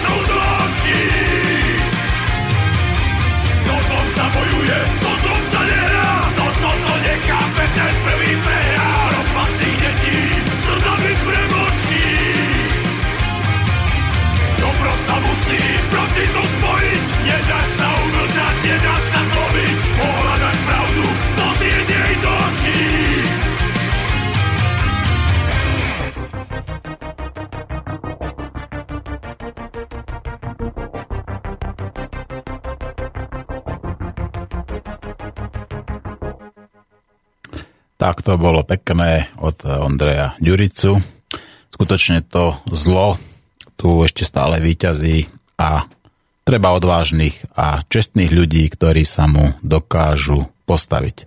Inak to nepôjde, pretože skutočne zlu stačí k víťazstvu iba to, aby dobrí ľudia mlčali. Na linke máme Daniela Marka a bavíme sa o pravde a spravodlivosti na Slovensku. Daniel, máme tu otázku a takú celkom dlhú, ale ju prečítam a respektíve je to možno taký príspevok. Pali nám píše. Prekrásny srdečný deň všetkému živému. Rád by som do vašej hodnotnej relácie prispel aj svojimi znalosťami. V jednej krásnej knihe som čítal, ako funguje ľudské oko každého z nás a to – Svetlo ako informácia vchádza do oka a potom po očnom nerve vchádza do mozgu, kde sa vytvorí obraz, ktorý sa vytvorí na základe vedomia daného jednotlivca. Navyše je tento obraz zaťažený karmicky. Až potom putuje takto vytvorený obraz po tom istom očnom nerve späť do oka a až potom vidí človek obraz, tú svoju subjektívnu realitu. Preto mne osobne je ťažko povedať, čo je pravda a čia je to pravda. Viem však, že keď si stvoriteľ univerzum uplatní svoje autorské práva, nebudú stačiť ani všetky peniaze sveta. Ako to vnímate vy dvaja? Milé spolubytosti. S láskou nám píše Pavol. Pekný e-mail. Veľmi pekne ďakujeme, Pali. Ako to vnímaš ty? No, toto sa volá vlastne kognitívny proces v neurológii alebo v psychológii, čo mm-hmm. popísal Pali. A to je vlastne presne to, čo on hovoril, že uh, naš, naša sietnica oka uh, je schopná príjmať nejaké uh, fyzikálne informácie, ktoré sú teda svetlo. To sa rozkladá na miliónoch svetlocitlivých buniek na maličké bodíky, to znamená podobne ako sú pixle na, v kamere alebo CMOS čipe. Mm-hmm. A následne cez očný nerv prechádza do mozgu a tam sa jednoducho z tých niekoľkých miliónov bodíkov vyhodnocujú rôzne uh, hodnoty svetlosti a farebnosti a prebieha tam niečo, uh, čo sa nazýva nejaká primárna analýza, to znamená, vytvárajú Áno, v zadnej časti mozgu, zátilku, tam, tam primárna analýza prebieha v zátilku. Potom to ide toho vyššie nad zátylok a tam prebieha tá sekundárna. Áno. Len aby som to skrátil, ono nie je dôležitý ten detailný proces, ako to celé vyzerá v, nerv- v neurologii, ale dôležité je to, že my vlastne z tých obrázkov už ten mozog, už tá prípravná fáza vyťahuje akoby užitočné kontextuálne informácie, že my vlastne nevidíme, alebo náš mozog nie, nie je schopný spracovať informácie v, priamo v tých obrázkoch, ale v kontextoch, symboloch. To znamená z obrázku, ktorý je akoby bitmapa, ako sa to hovorí v grafike, ktorý poznáte trošku počítačovú terminológiu. Z bitmapy my si robíme niečo ako vektorové trojrozmerné objekty a my, e, teda v mozgu, ten primárny analyzátor vytvorí e, z toho kocky, vytvorí z toho farebnosti, súsťažnosti. My vieme, čo to znamená ďalej, čo je blízko, vieme rozoznávať rýchlosti, veľkosti, vieme rozoznávať samozrejme farby, všetky základné typy povrchov. A z takýchto informácií až si ten mozog vytvára tú realitu. Ale čo s tým, keď už taký eskimák napríklad pozná uh, 22 bielej, alebo Indian v pralese pozná uh, 22 zelenej farby. Uh, každý jeden z nás môže mať úplne odlišné predstavy o tom, čo znamená zelená a čo znamená biela. A každý z nás môže mať odlišnú predstavu o tom, čo znamená láska alebo čo znamená dobro. Pre Hitlera bolo niečo úplne iné dobro a všetci ľudia okolo neho to akceptovali ako znamená niečo iné dobro pre Putina a pre dnešných predstaviteľov západného sveta. A práve toto je rozdiel, že my máme následne v tej našej vnútornej realite iba nejaký model toho, čo my sme v tej fyzikálnej realite uh, boli schopní do seba vstrebať a všetky tie vzťahy, ktoré boli medzi tým. My nevieme do hlavy vsunúť uh, skutočne všetky tie miliardy atómov a obraz o nich. My si vieme vytvoriť už len nejaký vzťahový, súvzťažný obraz o tom, čo sme videli a náš mozog spracovala už len na tej najvyššej úrovni tie tzv. symbolické dáta. Áno, tzv. kontextuálne asociatívne spracovanie. To je ešte dynamický proces. Spomenul si Hitlera, ja som už nedávno vymyslel taký bonmot, teda, že Hitler je najznámejším produktom demokracie pretože ho do Európe pozná každý a práve Hitlera uh, demokratické voľby vyniesli tam, kam, kde, kde sa dostal. No ale keď hovoríme o tom, uh, o tom vnímaní zrakovom, tak treba si aj uvedomiť ešte jednu vec a to, že ak človek si uh, vytvára obraz, povedzme prostredníctvom ako toho svojho zrakových, zrakových orgánov a zavrie potom oči a na ten obraz si pomyslí, tak presne tie isté identické mozgové centrá alebo tie oblasti sa identifikujú, čiže v podstate my vidíme to isté s zavretými očami ako s otvorenými, tak si to dokážeme predstaviť. A ďalšia vec je, ktorú si možno spomenul, ty, e, my prijímame prostredníctvom, teraz nehovorím, že iba zraku, ale hovoríme aj prostredníctvom ostatných orgánov, to znamená čuch a tak ďalej, tie naše termosenzory a tak ďalej.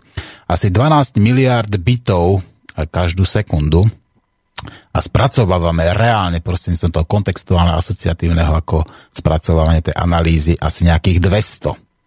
Takže si treba uvedomiť, že ten náš mozog je ešte stále nedostatočne využitý.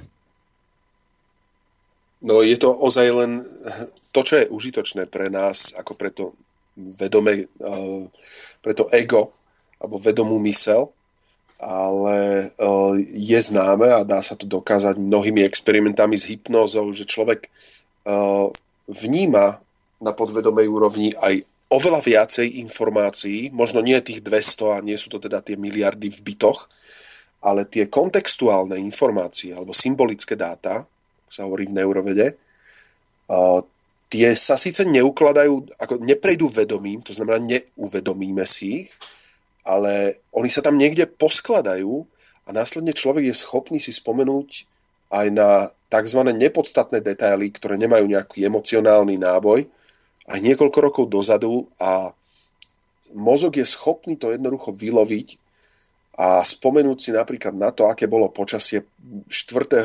februára roku 2002. Mm-hmm. A nejakým spôsobom sa k tomu dopracuje.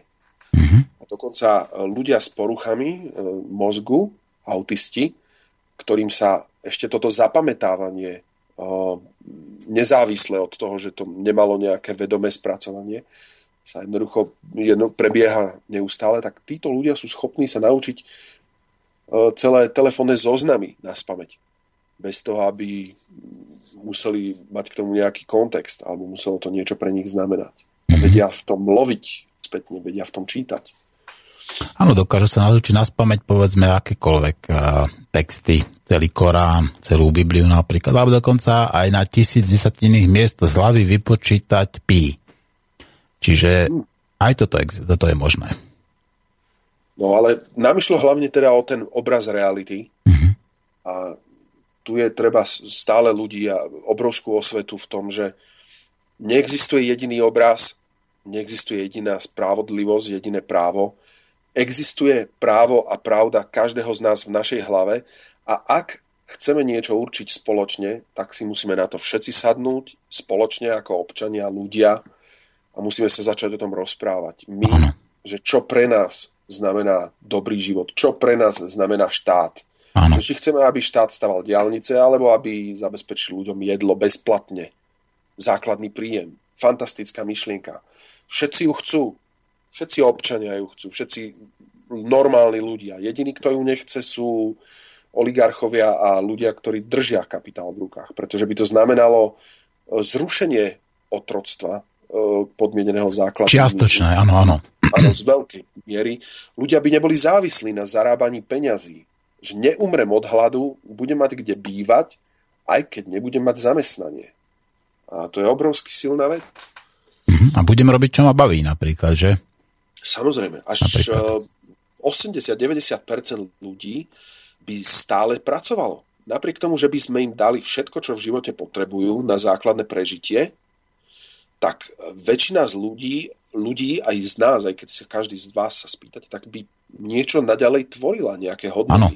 No, ale spoločenské často aj. Že by učila deti na klavíri hrať, alebo by sa, ja neviem, venovalo záhrade, zvelaďovalo by filozofiu alebo niečo iné.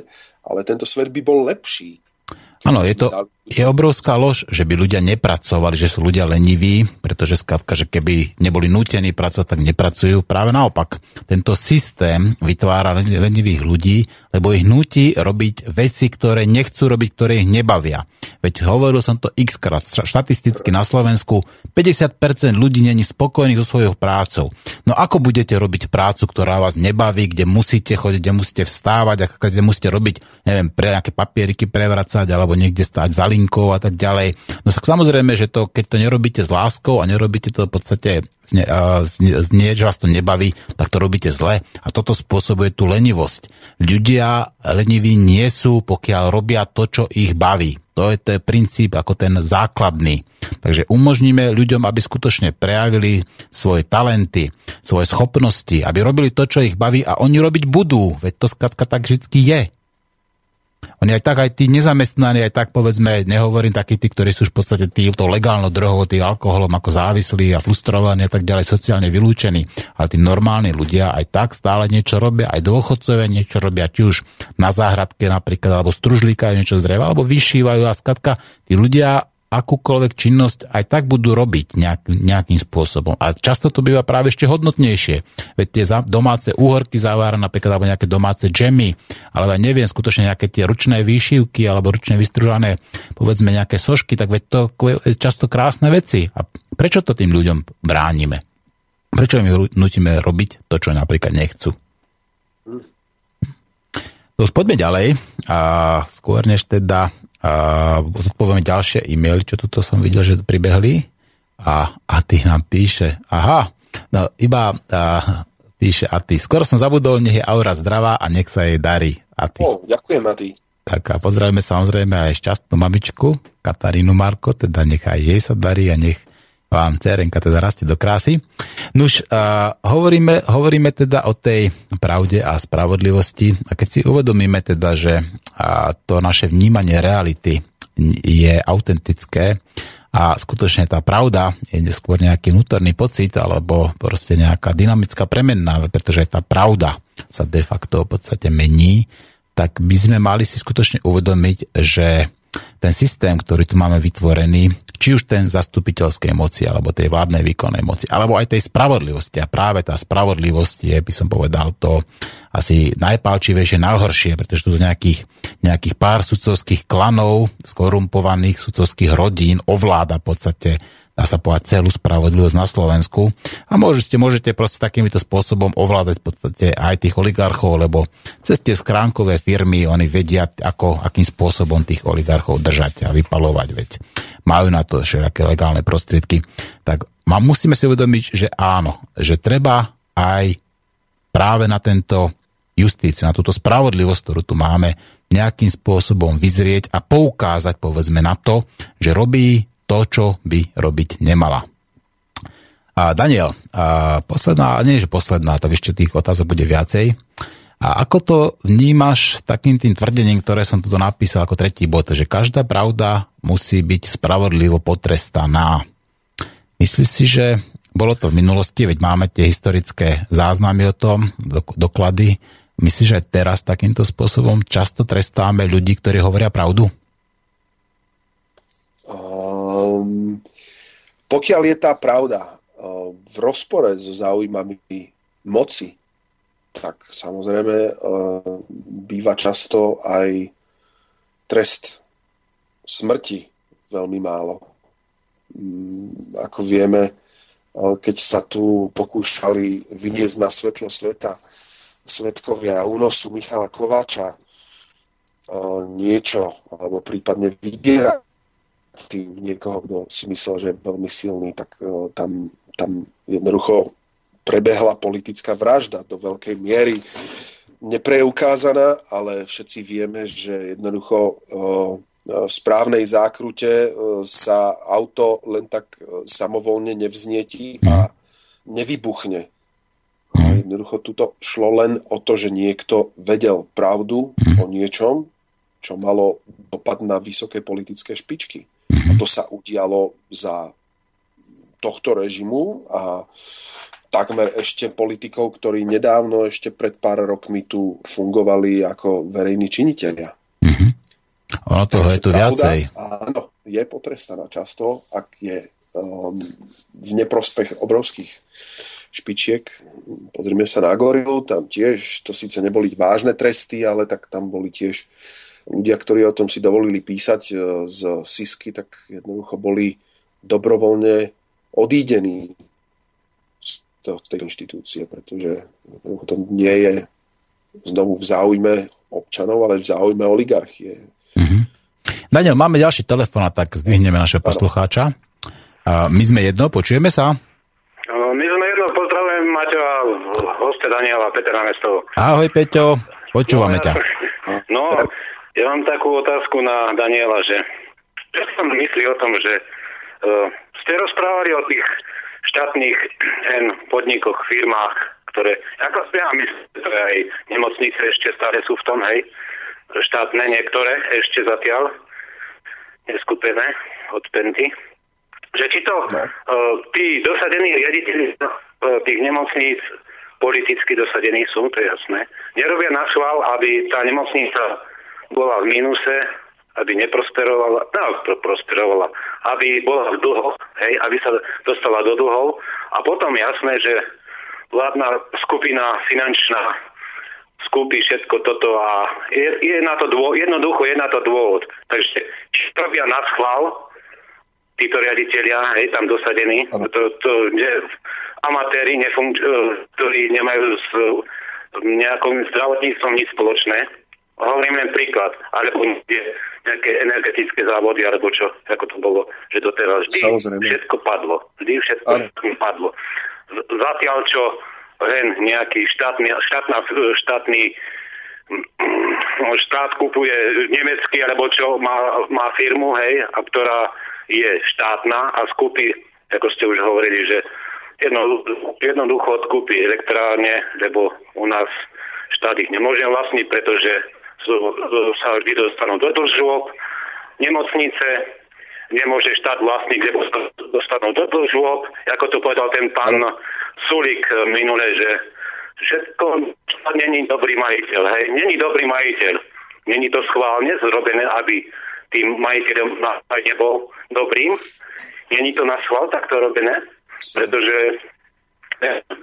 a ďalej čo si myslí? No, pánovi Sulikovi stačil, že e, je to demokracia, pretože tu máme slobodné voľby. To, je, to sú jeho slova. Tomu stačí. Hej, tomu, to tomu stačí. Ako europoslancovi, TPC na hambu toto.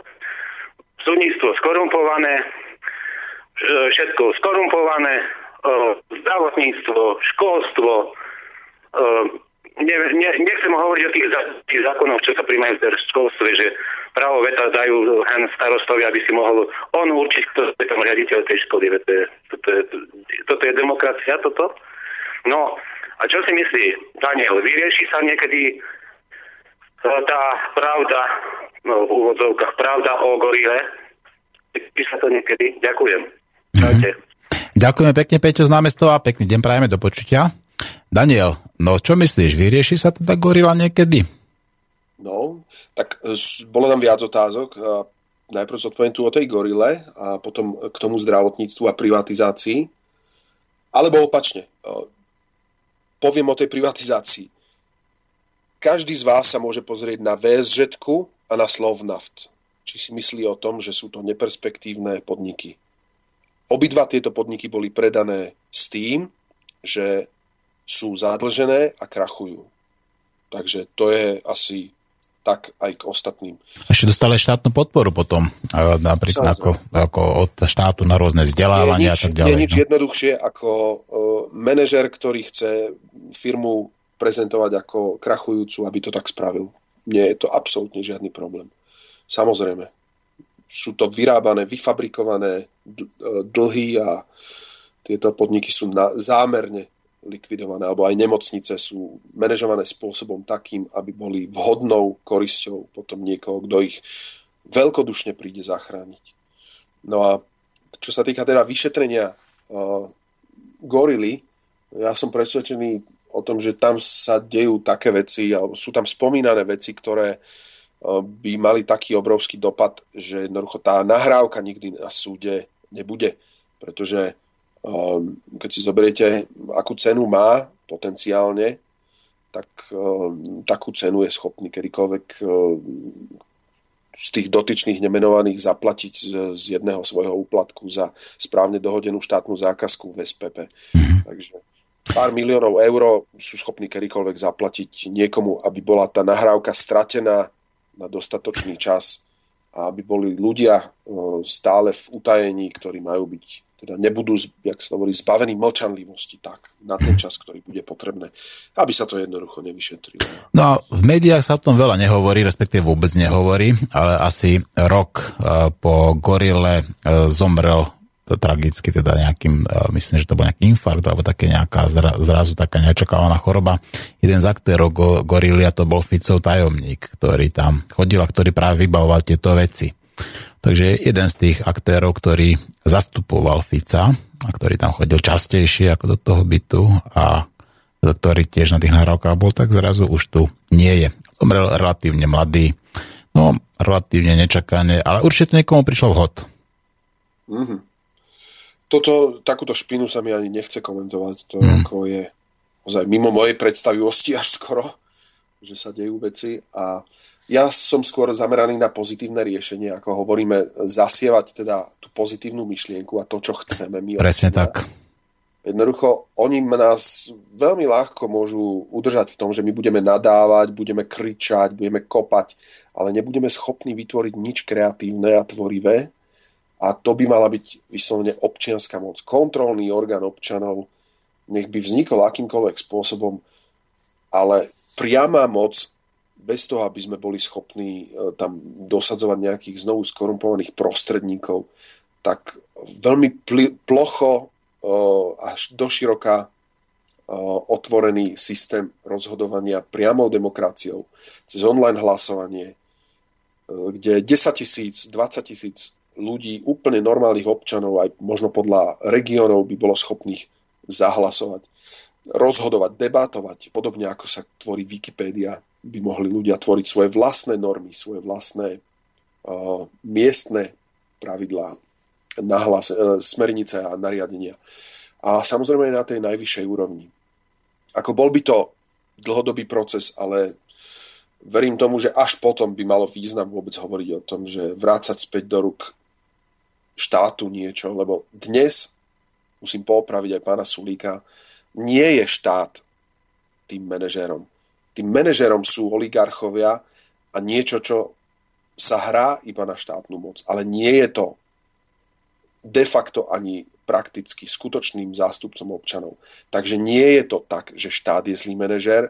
Zlým manažérom sú dosadení, skorumpovaní oligarchickí zástupcovia a skorumpovaní riaditeľia. Ešte by sa patrilo povedať teda, že takéto krásne tvrdenie, myslím, že to podľa Gandhi. Buď tou zmenou, ktorú chceš vidieť vo svete a preto je dôležité, aby sme sa zmenili my sami. Každý z nás jednotlivo, aby si uvedomil, že práve tá zmena musí vychádzať z neho. Nemeniť iných ľudí, nesnažiť sa ich v podstate ako nejako indoktrinovať, nesnaží sa ich manipulovať, ale meniť sám seba a dokázať vďaka poznaniu sa zbaviť povedzme toho strachu, zbaviť sa strachu znamená získať späť tú slobodu a potom ako slobodný človek vedome konať a dokázať sa zasa bez toho strachu postaviť tomu zlu, ktoré tuto bohužiaľ, musím povedať, vládne. Aj keď to je smutné, ale to dobro ľudí akoby každý deň prehrávalo. Daniel, máme zase telefóna, tak zdvihneme našeho poslucháča. My sme jedno, počujeme sa? Počujeme, tu je Števo Petrucha zo Šamorína. Števko, zdravím ťa, pekný deň ti prajem. Peter už volal, tak môžem aj ja. Nech sa páči, kto ti predsa zakazuje, hovor. no, ja, ja by som mal len takú malú poznámku, dajme tomu k tej priamej demokracii, že v prostredí, kde mienkotvorné prostriedky vlastnia e, oligarchovia, e, nie je žiadna demokracia možná. Áno, súhlas. Čiže, čiže e, tuto upísať sa na nejaké pojmy ako priama demokracia je v tomto prostredí úplne zbytočné.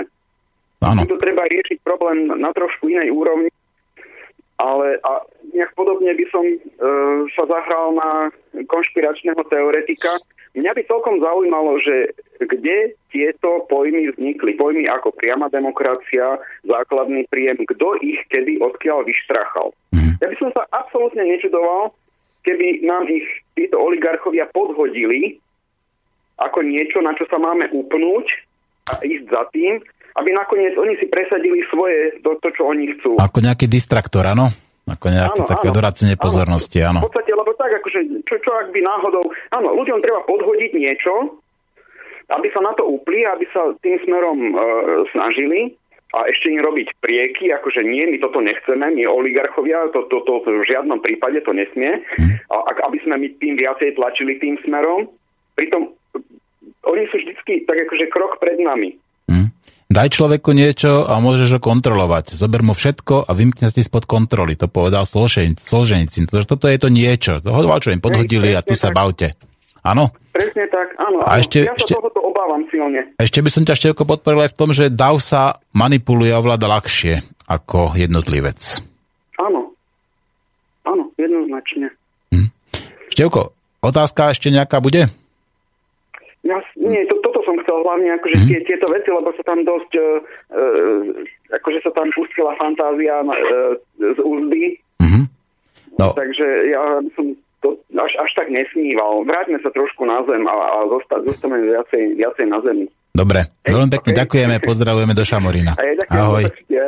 No, Daniel, odkiaľ teda vznikol ten, uh, povedzme, ten základný príjem, alebo nepodmienený príjem a odkiaľ máme tu priamu demokraciu, no. ako tuto na Slovensku, ako sa to sem dostalo, alebo kto je takým tým, povedzme, uh, nejakým, nie, nechcem povedať, že autorom, ale kto je takým tým nositeľom tý, myšlienky, týchto myšlienok? No, uh, ja môžem povedať za seba, ako som ja začal s priamou demokraciou a ako sa začala šíriť. Ja som objavil, že v roku asi 2001 som písal niečo ako nejaké svoje vlastné memorandum a jedna z tých myšlienok autentických bola práve o tom, že ľudia by mali mať kontrolu nad svojou vlastnou spoločnosťou priamo, bez toho, aby tam boli nejakí sprostredkovateľia. A ono ten termín je strašne veľa dobrých vecí, a strašne veľa konceptov, ktoré nás majú zviesť z cesty, ale bolo by obrovskou chybou, ak by sme sa zlakli niečoho, čo je vlastne koncept revolučnej zmeny, pozitívnej zmeny v tom, ako vyzerá riadenie spoločnosti, len preto, že by sme uh, už mali pocit, že je to sprofanovaný výraz alebo sprofanované slovo, že priama demokracia. No, ľudia nerozumejú úplne tomu, čo je všetko za tým. Ja som presvedčený o tom, že nie je tam o nič menej ako to, že chceme mať kontrolu nad vlastnými životmi, nad vlastným štátom.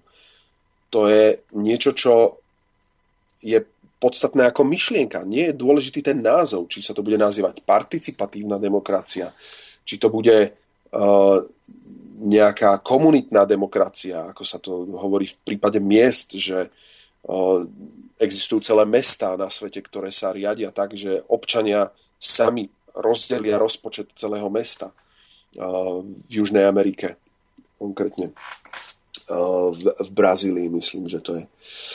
A v týchto prípadoch ide o to, že my ľudia si musíme nájsť nový spôsob toho, ako vykonávať svoju vôľu a to, čo si my naozaj prajeme, priamejšie. A to, že to niekto nazval priama demokracia alebo participatívna, to je úplne nepodstatné.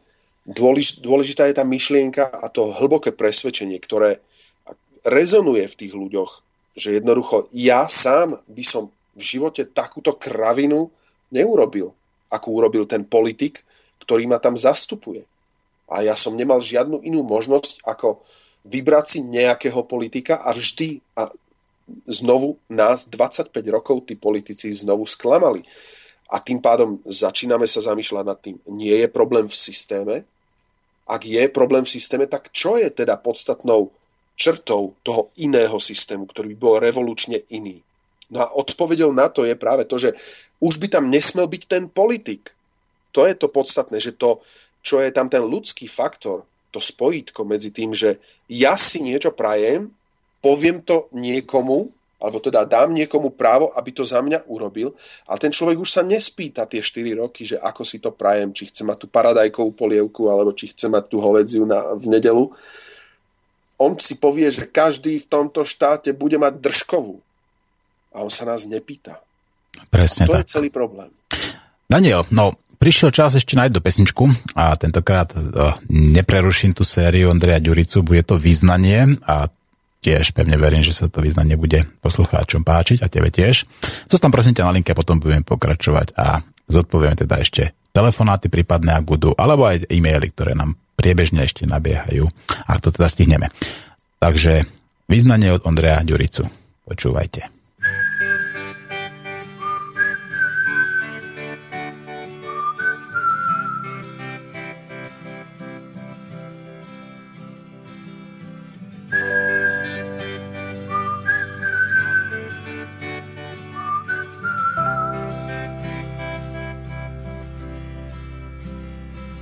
Ti povedať, že ma zabíja, že mi pije krv.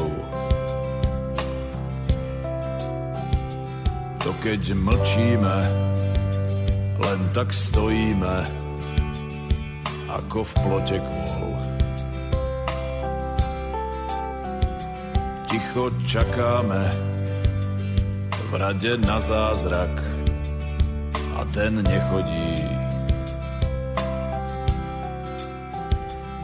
Šanca inak žiť. Dá sa z čakania, ale dávno, dávno nerodí. Tak poďme urobiť krok, nemusí to byť hneď skok, len nech sa život v jednom mieste nekrúti. Podaj mi ruku a poď, tam v diálke svieti náš bod, sme celkom blízko, tak to musíme skúsiť. Tak poďme urobiť krok, nemusí to byť hneď skok, len nech sa život v jednom mieste nekrúti. Podaj mi ruku a poď, tam v diálke svieti náš bod, sme celkom blízko, tak to musíme skúsiť.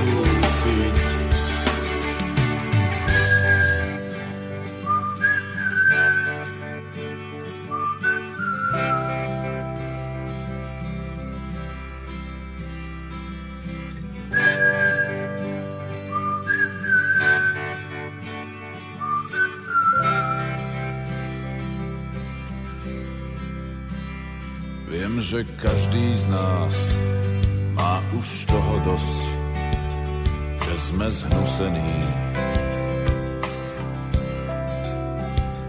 Že sme veľakrát viac než z hlboka dýchať museli. Prázdne debaty, klamstvá prehmaty, zmeny vedení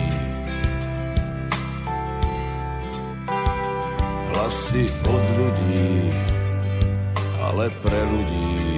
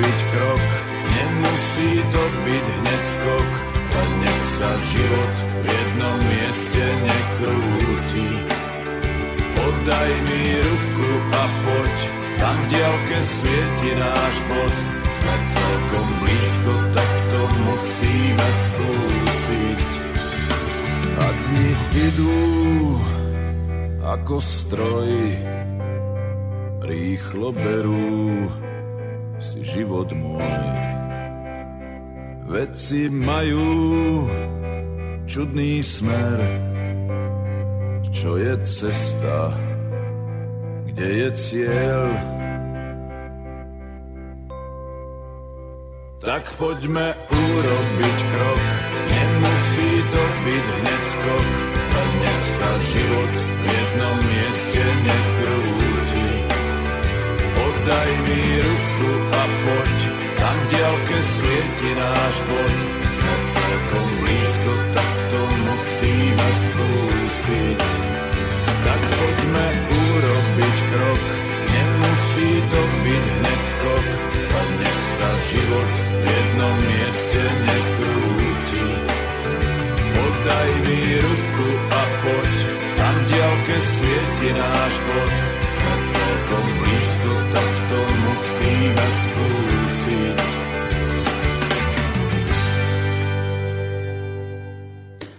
poďme urobiť krok. A aj ja som ten krok urobil.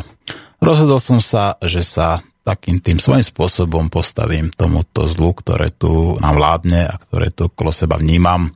A rozhodol som sa nerešpektovať rozhodnutie súdu. Ten súd samozrejme si to rešpektovanie, ten svoj rešpekt bude vynúcovať a samozrejme za to nerešpektovanie tohto rozhodnutia predpokladám, že môže byť odsúdený. Na druhej strane to nerešpektovanie nie je len také bezdôvodné. Sú, za to, sú na to dôvody. Tých dôvodov je veľa. Je ich dôvodov právnych, je tam dôvodov etických, je tam tých dôvodov skutočne veľa, ale súd nerešpektuje ani druhú stranu. Pretože súd porušuje základný právny princíp a to audi alteram partem. Vypočuť si aj druhú stranu. Ale to nie je všetko. A práve preto som sa rozhodol aj vás, milí poslucháči, pozvať a príďte si vypočuť, ako prebieha súd eh, na Slovensku. Bude tento štvrtok v Trnave eh, o pol desiatej na súde. Príďte si vypočuť, čo mi zasa pravdepodobne nedovolia povedať. Lebo napríklad aj moje právo na to, aby som mal nejakú záverečnú reč, aj toto právo mi bolo vzaté. Hoci nemal som nejakú, nejaké siahodlhé hodinové citeľné litánie, ale len takú nejakú 7-minútovú reč, kde som chcel tak jasne a stručne a zrozumiteľne povedať pravdu, čo si myslím a ako to tu funguje. Že to je štát, ktorý zotročuje vlastných občanov a že to robí prostredníctvom súdov. Že súdy vytvárajú dlhy a teda vytvárajú peniaze, čo je nad rámec ich kompetencií a je toho oveľa viacej, že súdy rozhodujú na základe neznalosti. Že sú to súdy a sudcovia, ktorí sú majiteľmi pravdy, ale lepšie povedané sú to strážcovia lži a popierači reality. Ak chcete, prídite. Možno, že vaše oči alebo vaše uši budú prekvapené a možno, že budú prekvapení sudcovia alebo sudkine. Daniel, a počujeme sa? Ja som len chcel takú malinkú vsúku, do toho som dať. tu, no. Takže, Nemám pozadie, je mi to ľúto, ak Je to všetko v poriadku. Je to úplne všetko v poriadku. Ja sa na toto úplne doslova do písmena teším, ale zároveň ti musím povedať, že za chvíľku pôjde po mne Aleš, takže máme nejaké posledných ako asi 5-6 minút, ktoré môžeme ešte venovať dnešnej relácii. No už ako by sme to ukončili, ako by sme zhodnotili, povedzme, tak urobili záver, ako to je s tou pravdou a spravodlivosťou na Slovensku. Existuje tu spravodlivosť, alebo je to teda ilúzia?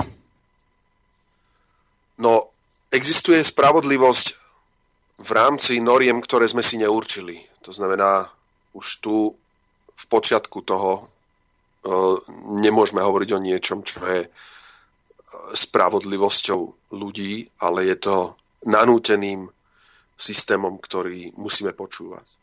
A za ďalšie, ešte aj tento systém je skorumpovaný natoľko, že je schopný vyhovieť e, stranám, ktoré majú väčšiu schopnosť si kúpiť sudcov, prípadne uh, zatlačiť politicky. Alebo, len, alebo si aj kúpiť drahých advokátov. Veď v podstate sú takí advokáti, ktorí neprehrávajú žiadny spor. No a prečo asi?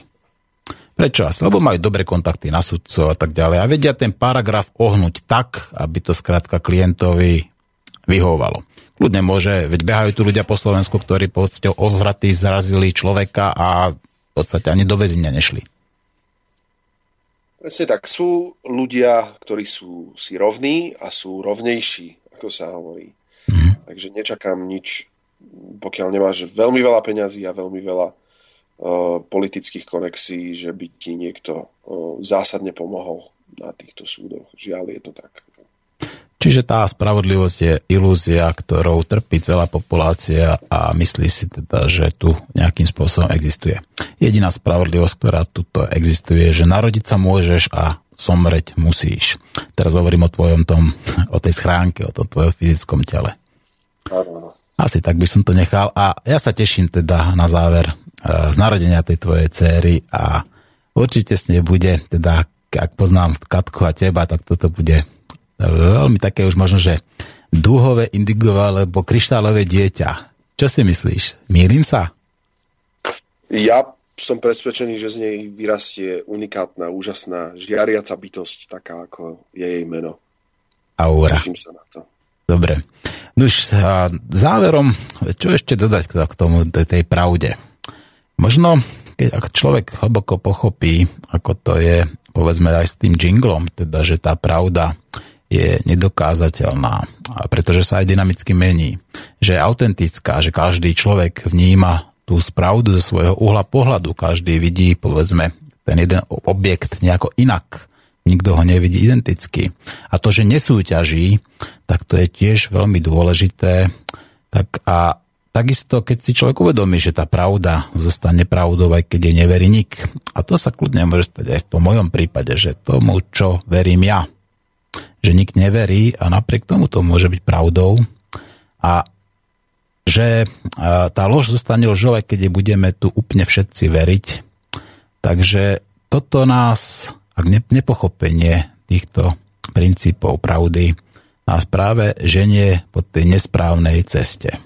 Pretože tá cesta, ktorú, ktorú všetci ideme teraz, veď každý ideme nejakou cestou, tak nás bohužiaľ v rámci tejto destruktivity systému vedie bohužiaľ do, teda, do nejakej katastrofy. Či to bude vojna, či to bude povedzme nejaká ekologická katastrofa, alebo či to bude nejaký kolaps a chaos, anarchia a tak ďalej, to ťažko predvídať. Ale dôležité je to uvedomiť, že práve tí uvedomeli občania a tí občania, ktorí pochopia, ako to tu funguje, tak môžu práve to stádo, ktoré pomaličky sa pasie a ide v podstate smerom k útesu, zastaviť a otočiť správnym smerom. Toto by bola pravda, keby sa to stalo. Ale uvidíme, či sa to stane, pretože žijeme tu a teraz. A tu a teraz tvoríme tú budúcnosť. Daniel, na záver, čo nám povieš pekného teraz ty? Uh, vec, ktorá ma ešte napadla praktická, naozaj, že ako to tu môžeme znovu uh, zmeniť niečo k lepšiemu. Vrátim sa k tým snemom, ktoré sme spomínali s Tiborom. Naozaj je potrebné, aby sa ľudia znovu naučili spolu stretávať a rozprávať sa o tom, a aby začali riadiť, aj keď len lokálne, to, čo si sami spravujú v mieste bydliska, ako susedia, ako kamaráti. A založili niečo ako družstva, založili si vlastné snemy a začali s tým, čo majú spoločné. E, či majú záhrady, majú autá, majú nejaké svoje zdroje, ale aby sa znovu začali stretávať a učili sa, čo to znamená mať moc rozhodovať o svojich veciach sami za seba. Bez prostredníkov a bez politikov. A následne je možné, že sa táto moc a spravodlivosť, ktorú, ktorá bude pochádzať priamo od ľudí, bude šíriť a množiť cez tieto skupinky aj na vyššie úrovne možno ako celá spoločnosť e, takýmto spôsobom dospejeme k tomu, že sami sme si jedine strojcami svojho osudu a keď sa naučíme znovu zobrať do rúk to, čo sa okolo nás deje, už od dvora, od susedov, od, od komunity, od mesta, tak potom môžeme začať riešiť niečo, čo je na úrovni štátu a spoločnosti. Tak, tak. Veľmi pekne ďakujem, Daniel. A zase sa teším na ďalšiu reláciu, ktorú teda pevne verím, že ešte spolu stihneme urobiť. Či už prípade po mojom návrate, alebo možno v rámci ešte nejakého toho času, ktorý mi tu zostáva. A budem na vás myslieť a budem vám prijať všetko dobré. Všetkým trom. Ďakujem. Skorý návrat. Strnavý. Tak, tak. Pekný deň prajem Danielovi. No a na záver, čo povedať? No, my sme jedno. Takže v rámci tej kvantovej mechaniky sme sieť poprepájaných kvantových počítačov.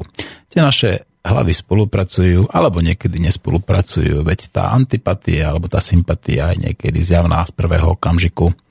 V rámci toho nelokálneho spojenia, to znamená v rámci toho, že sa dokážu povedzme tie isté informácie, tie isté myšlienky objaviť vo viacerých hlavách. Pevne verím, že aj prostredníctvom nášho rádia takéto nelokálne spojenia vznikajú a takto sa myšlienky a pevne verím, že dobré myšlienky šíria medzi vás.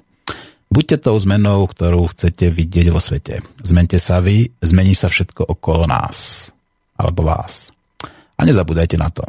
Každý si je tvorcom vlastnej reality. A ja si ju v poslednej dobe tvorím takú krásnu, že nechcem povedať, že mi z toho zle, no že je to stále lepšie a lepšie.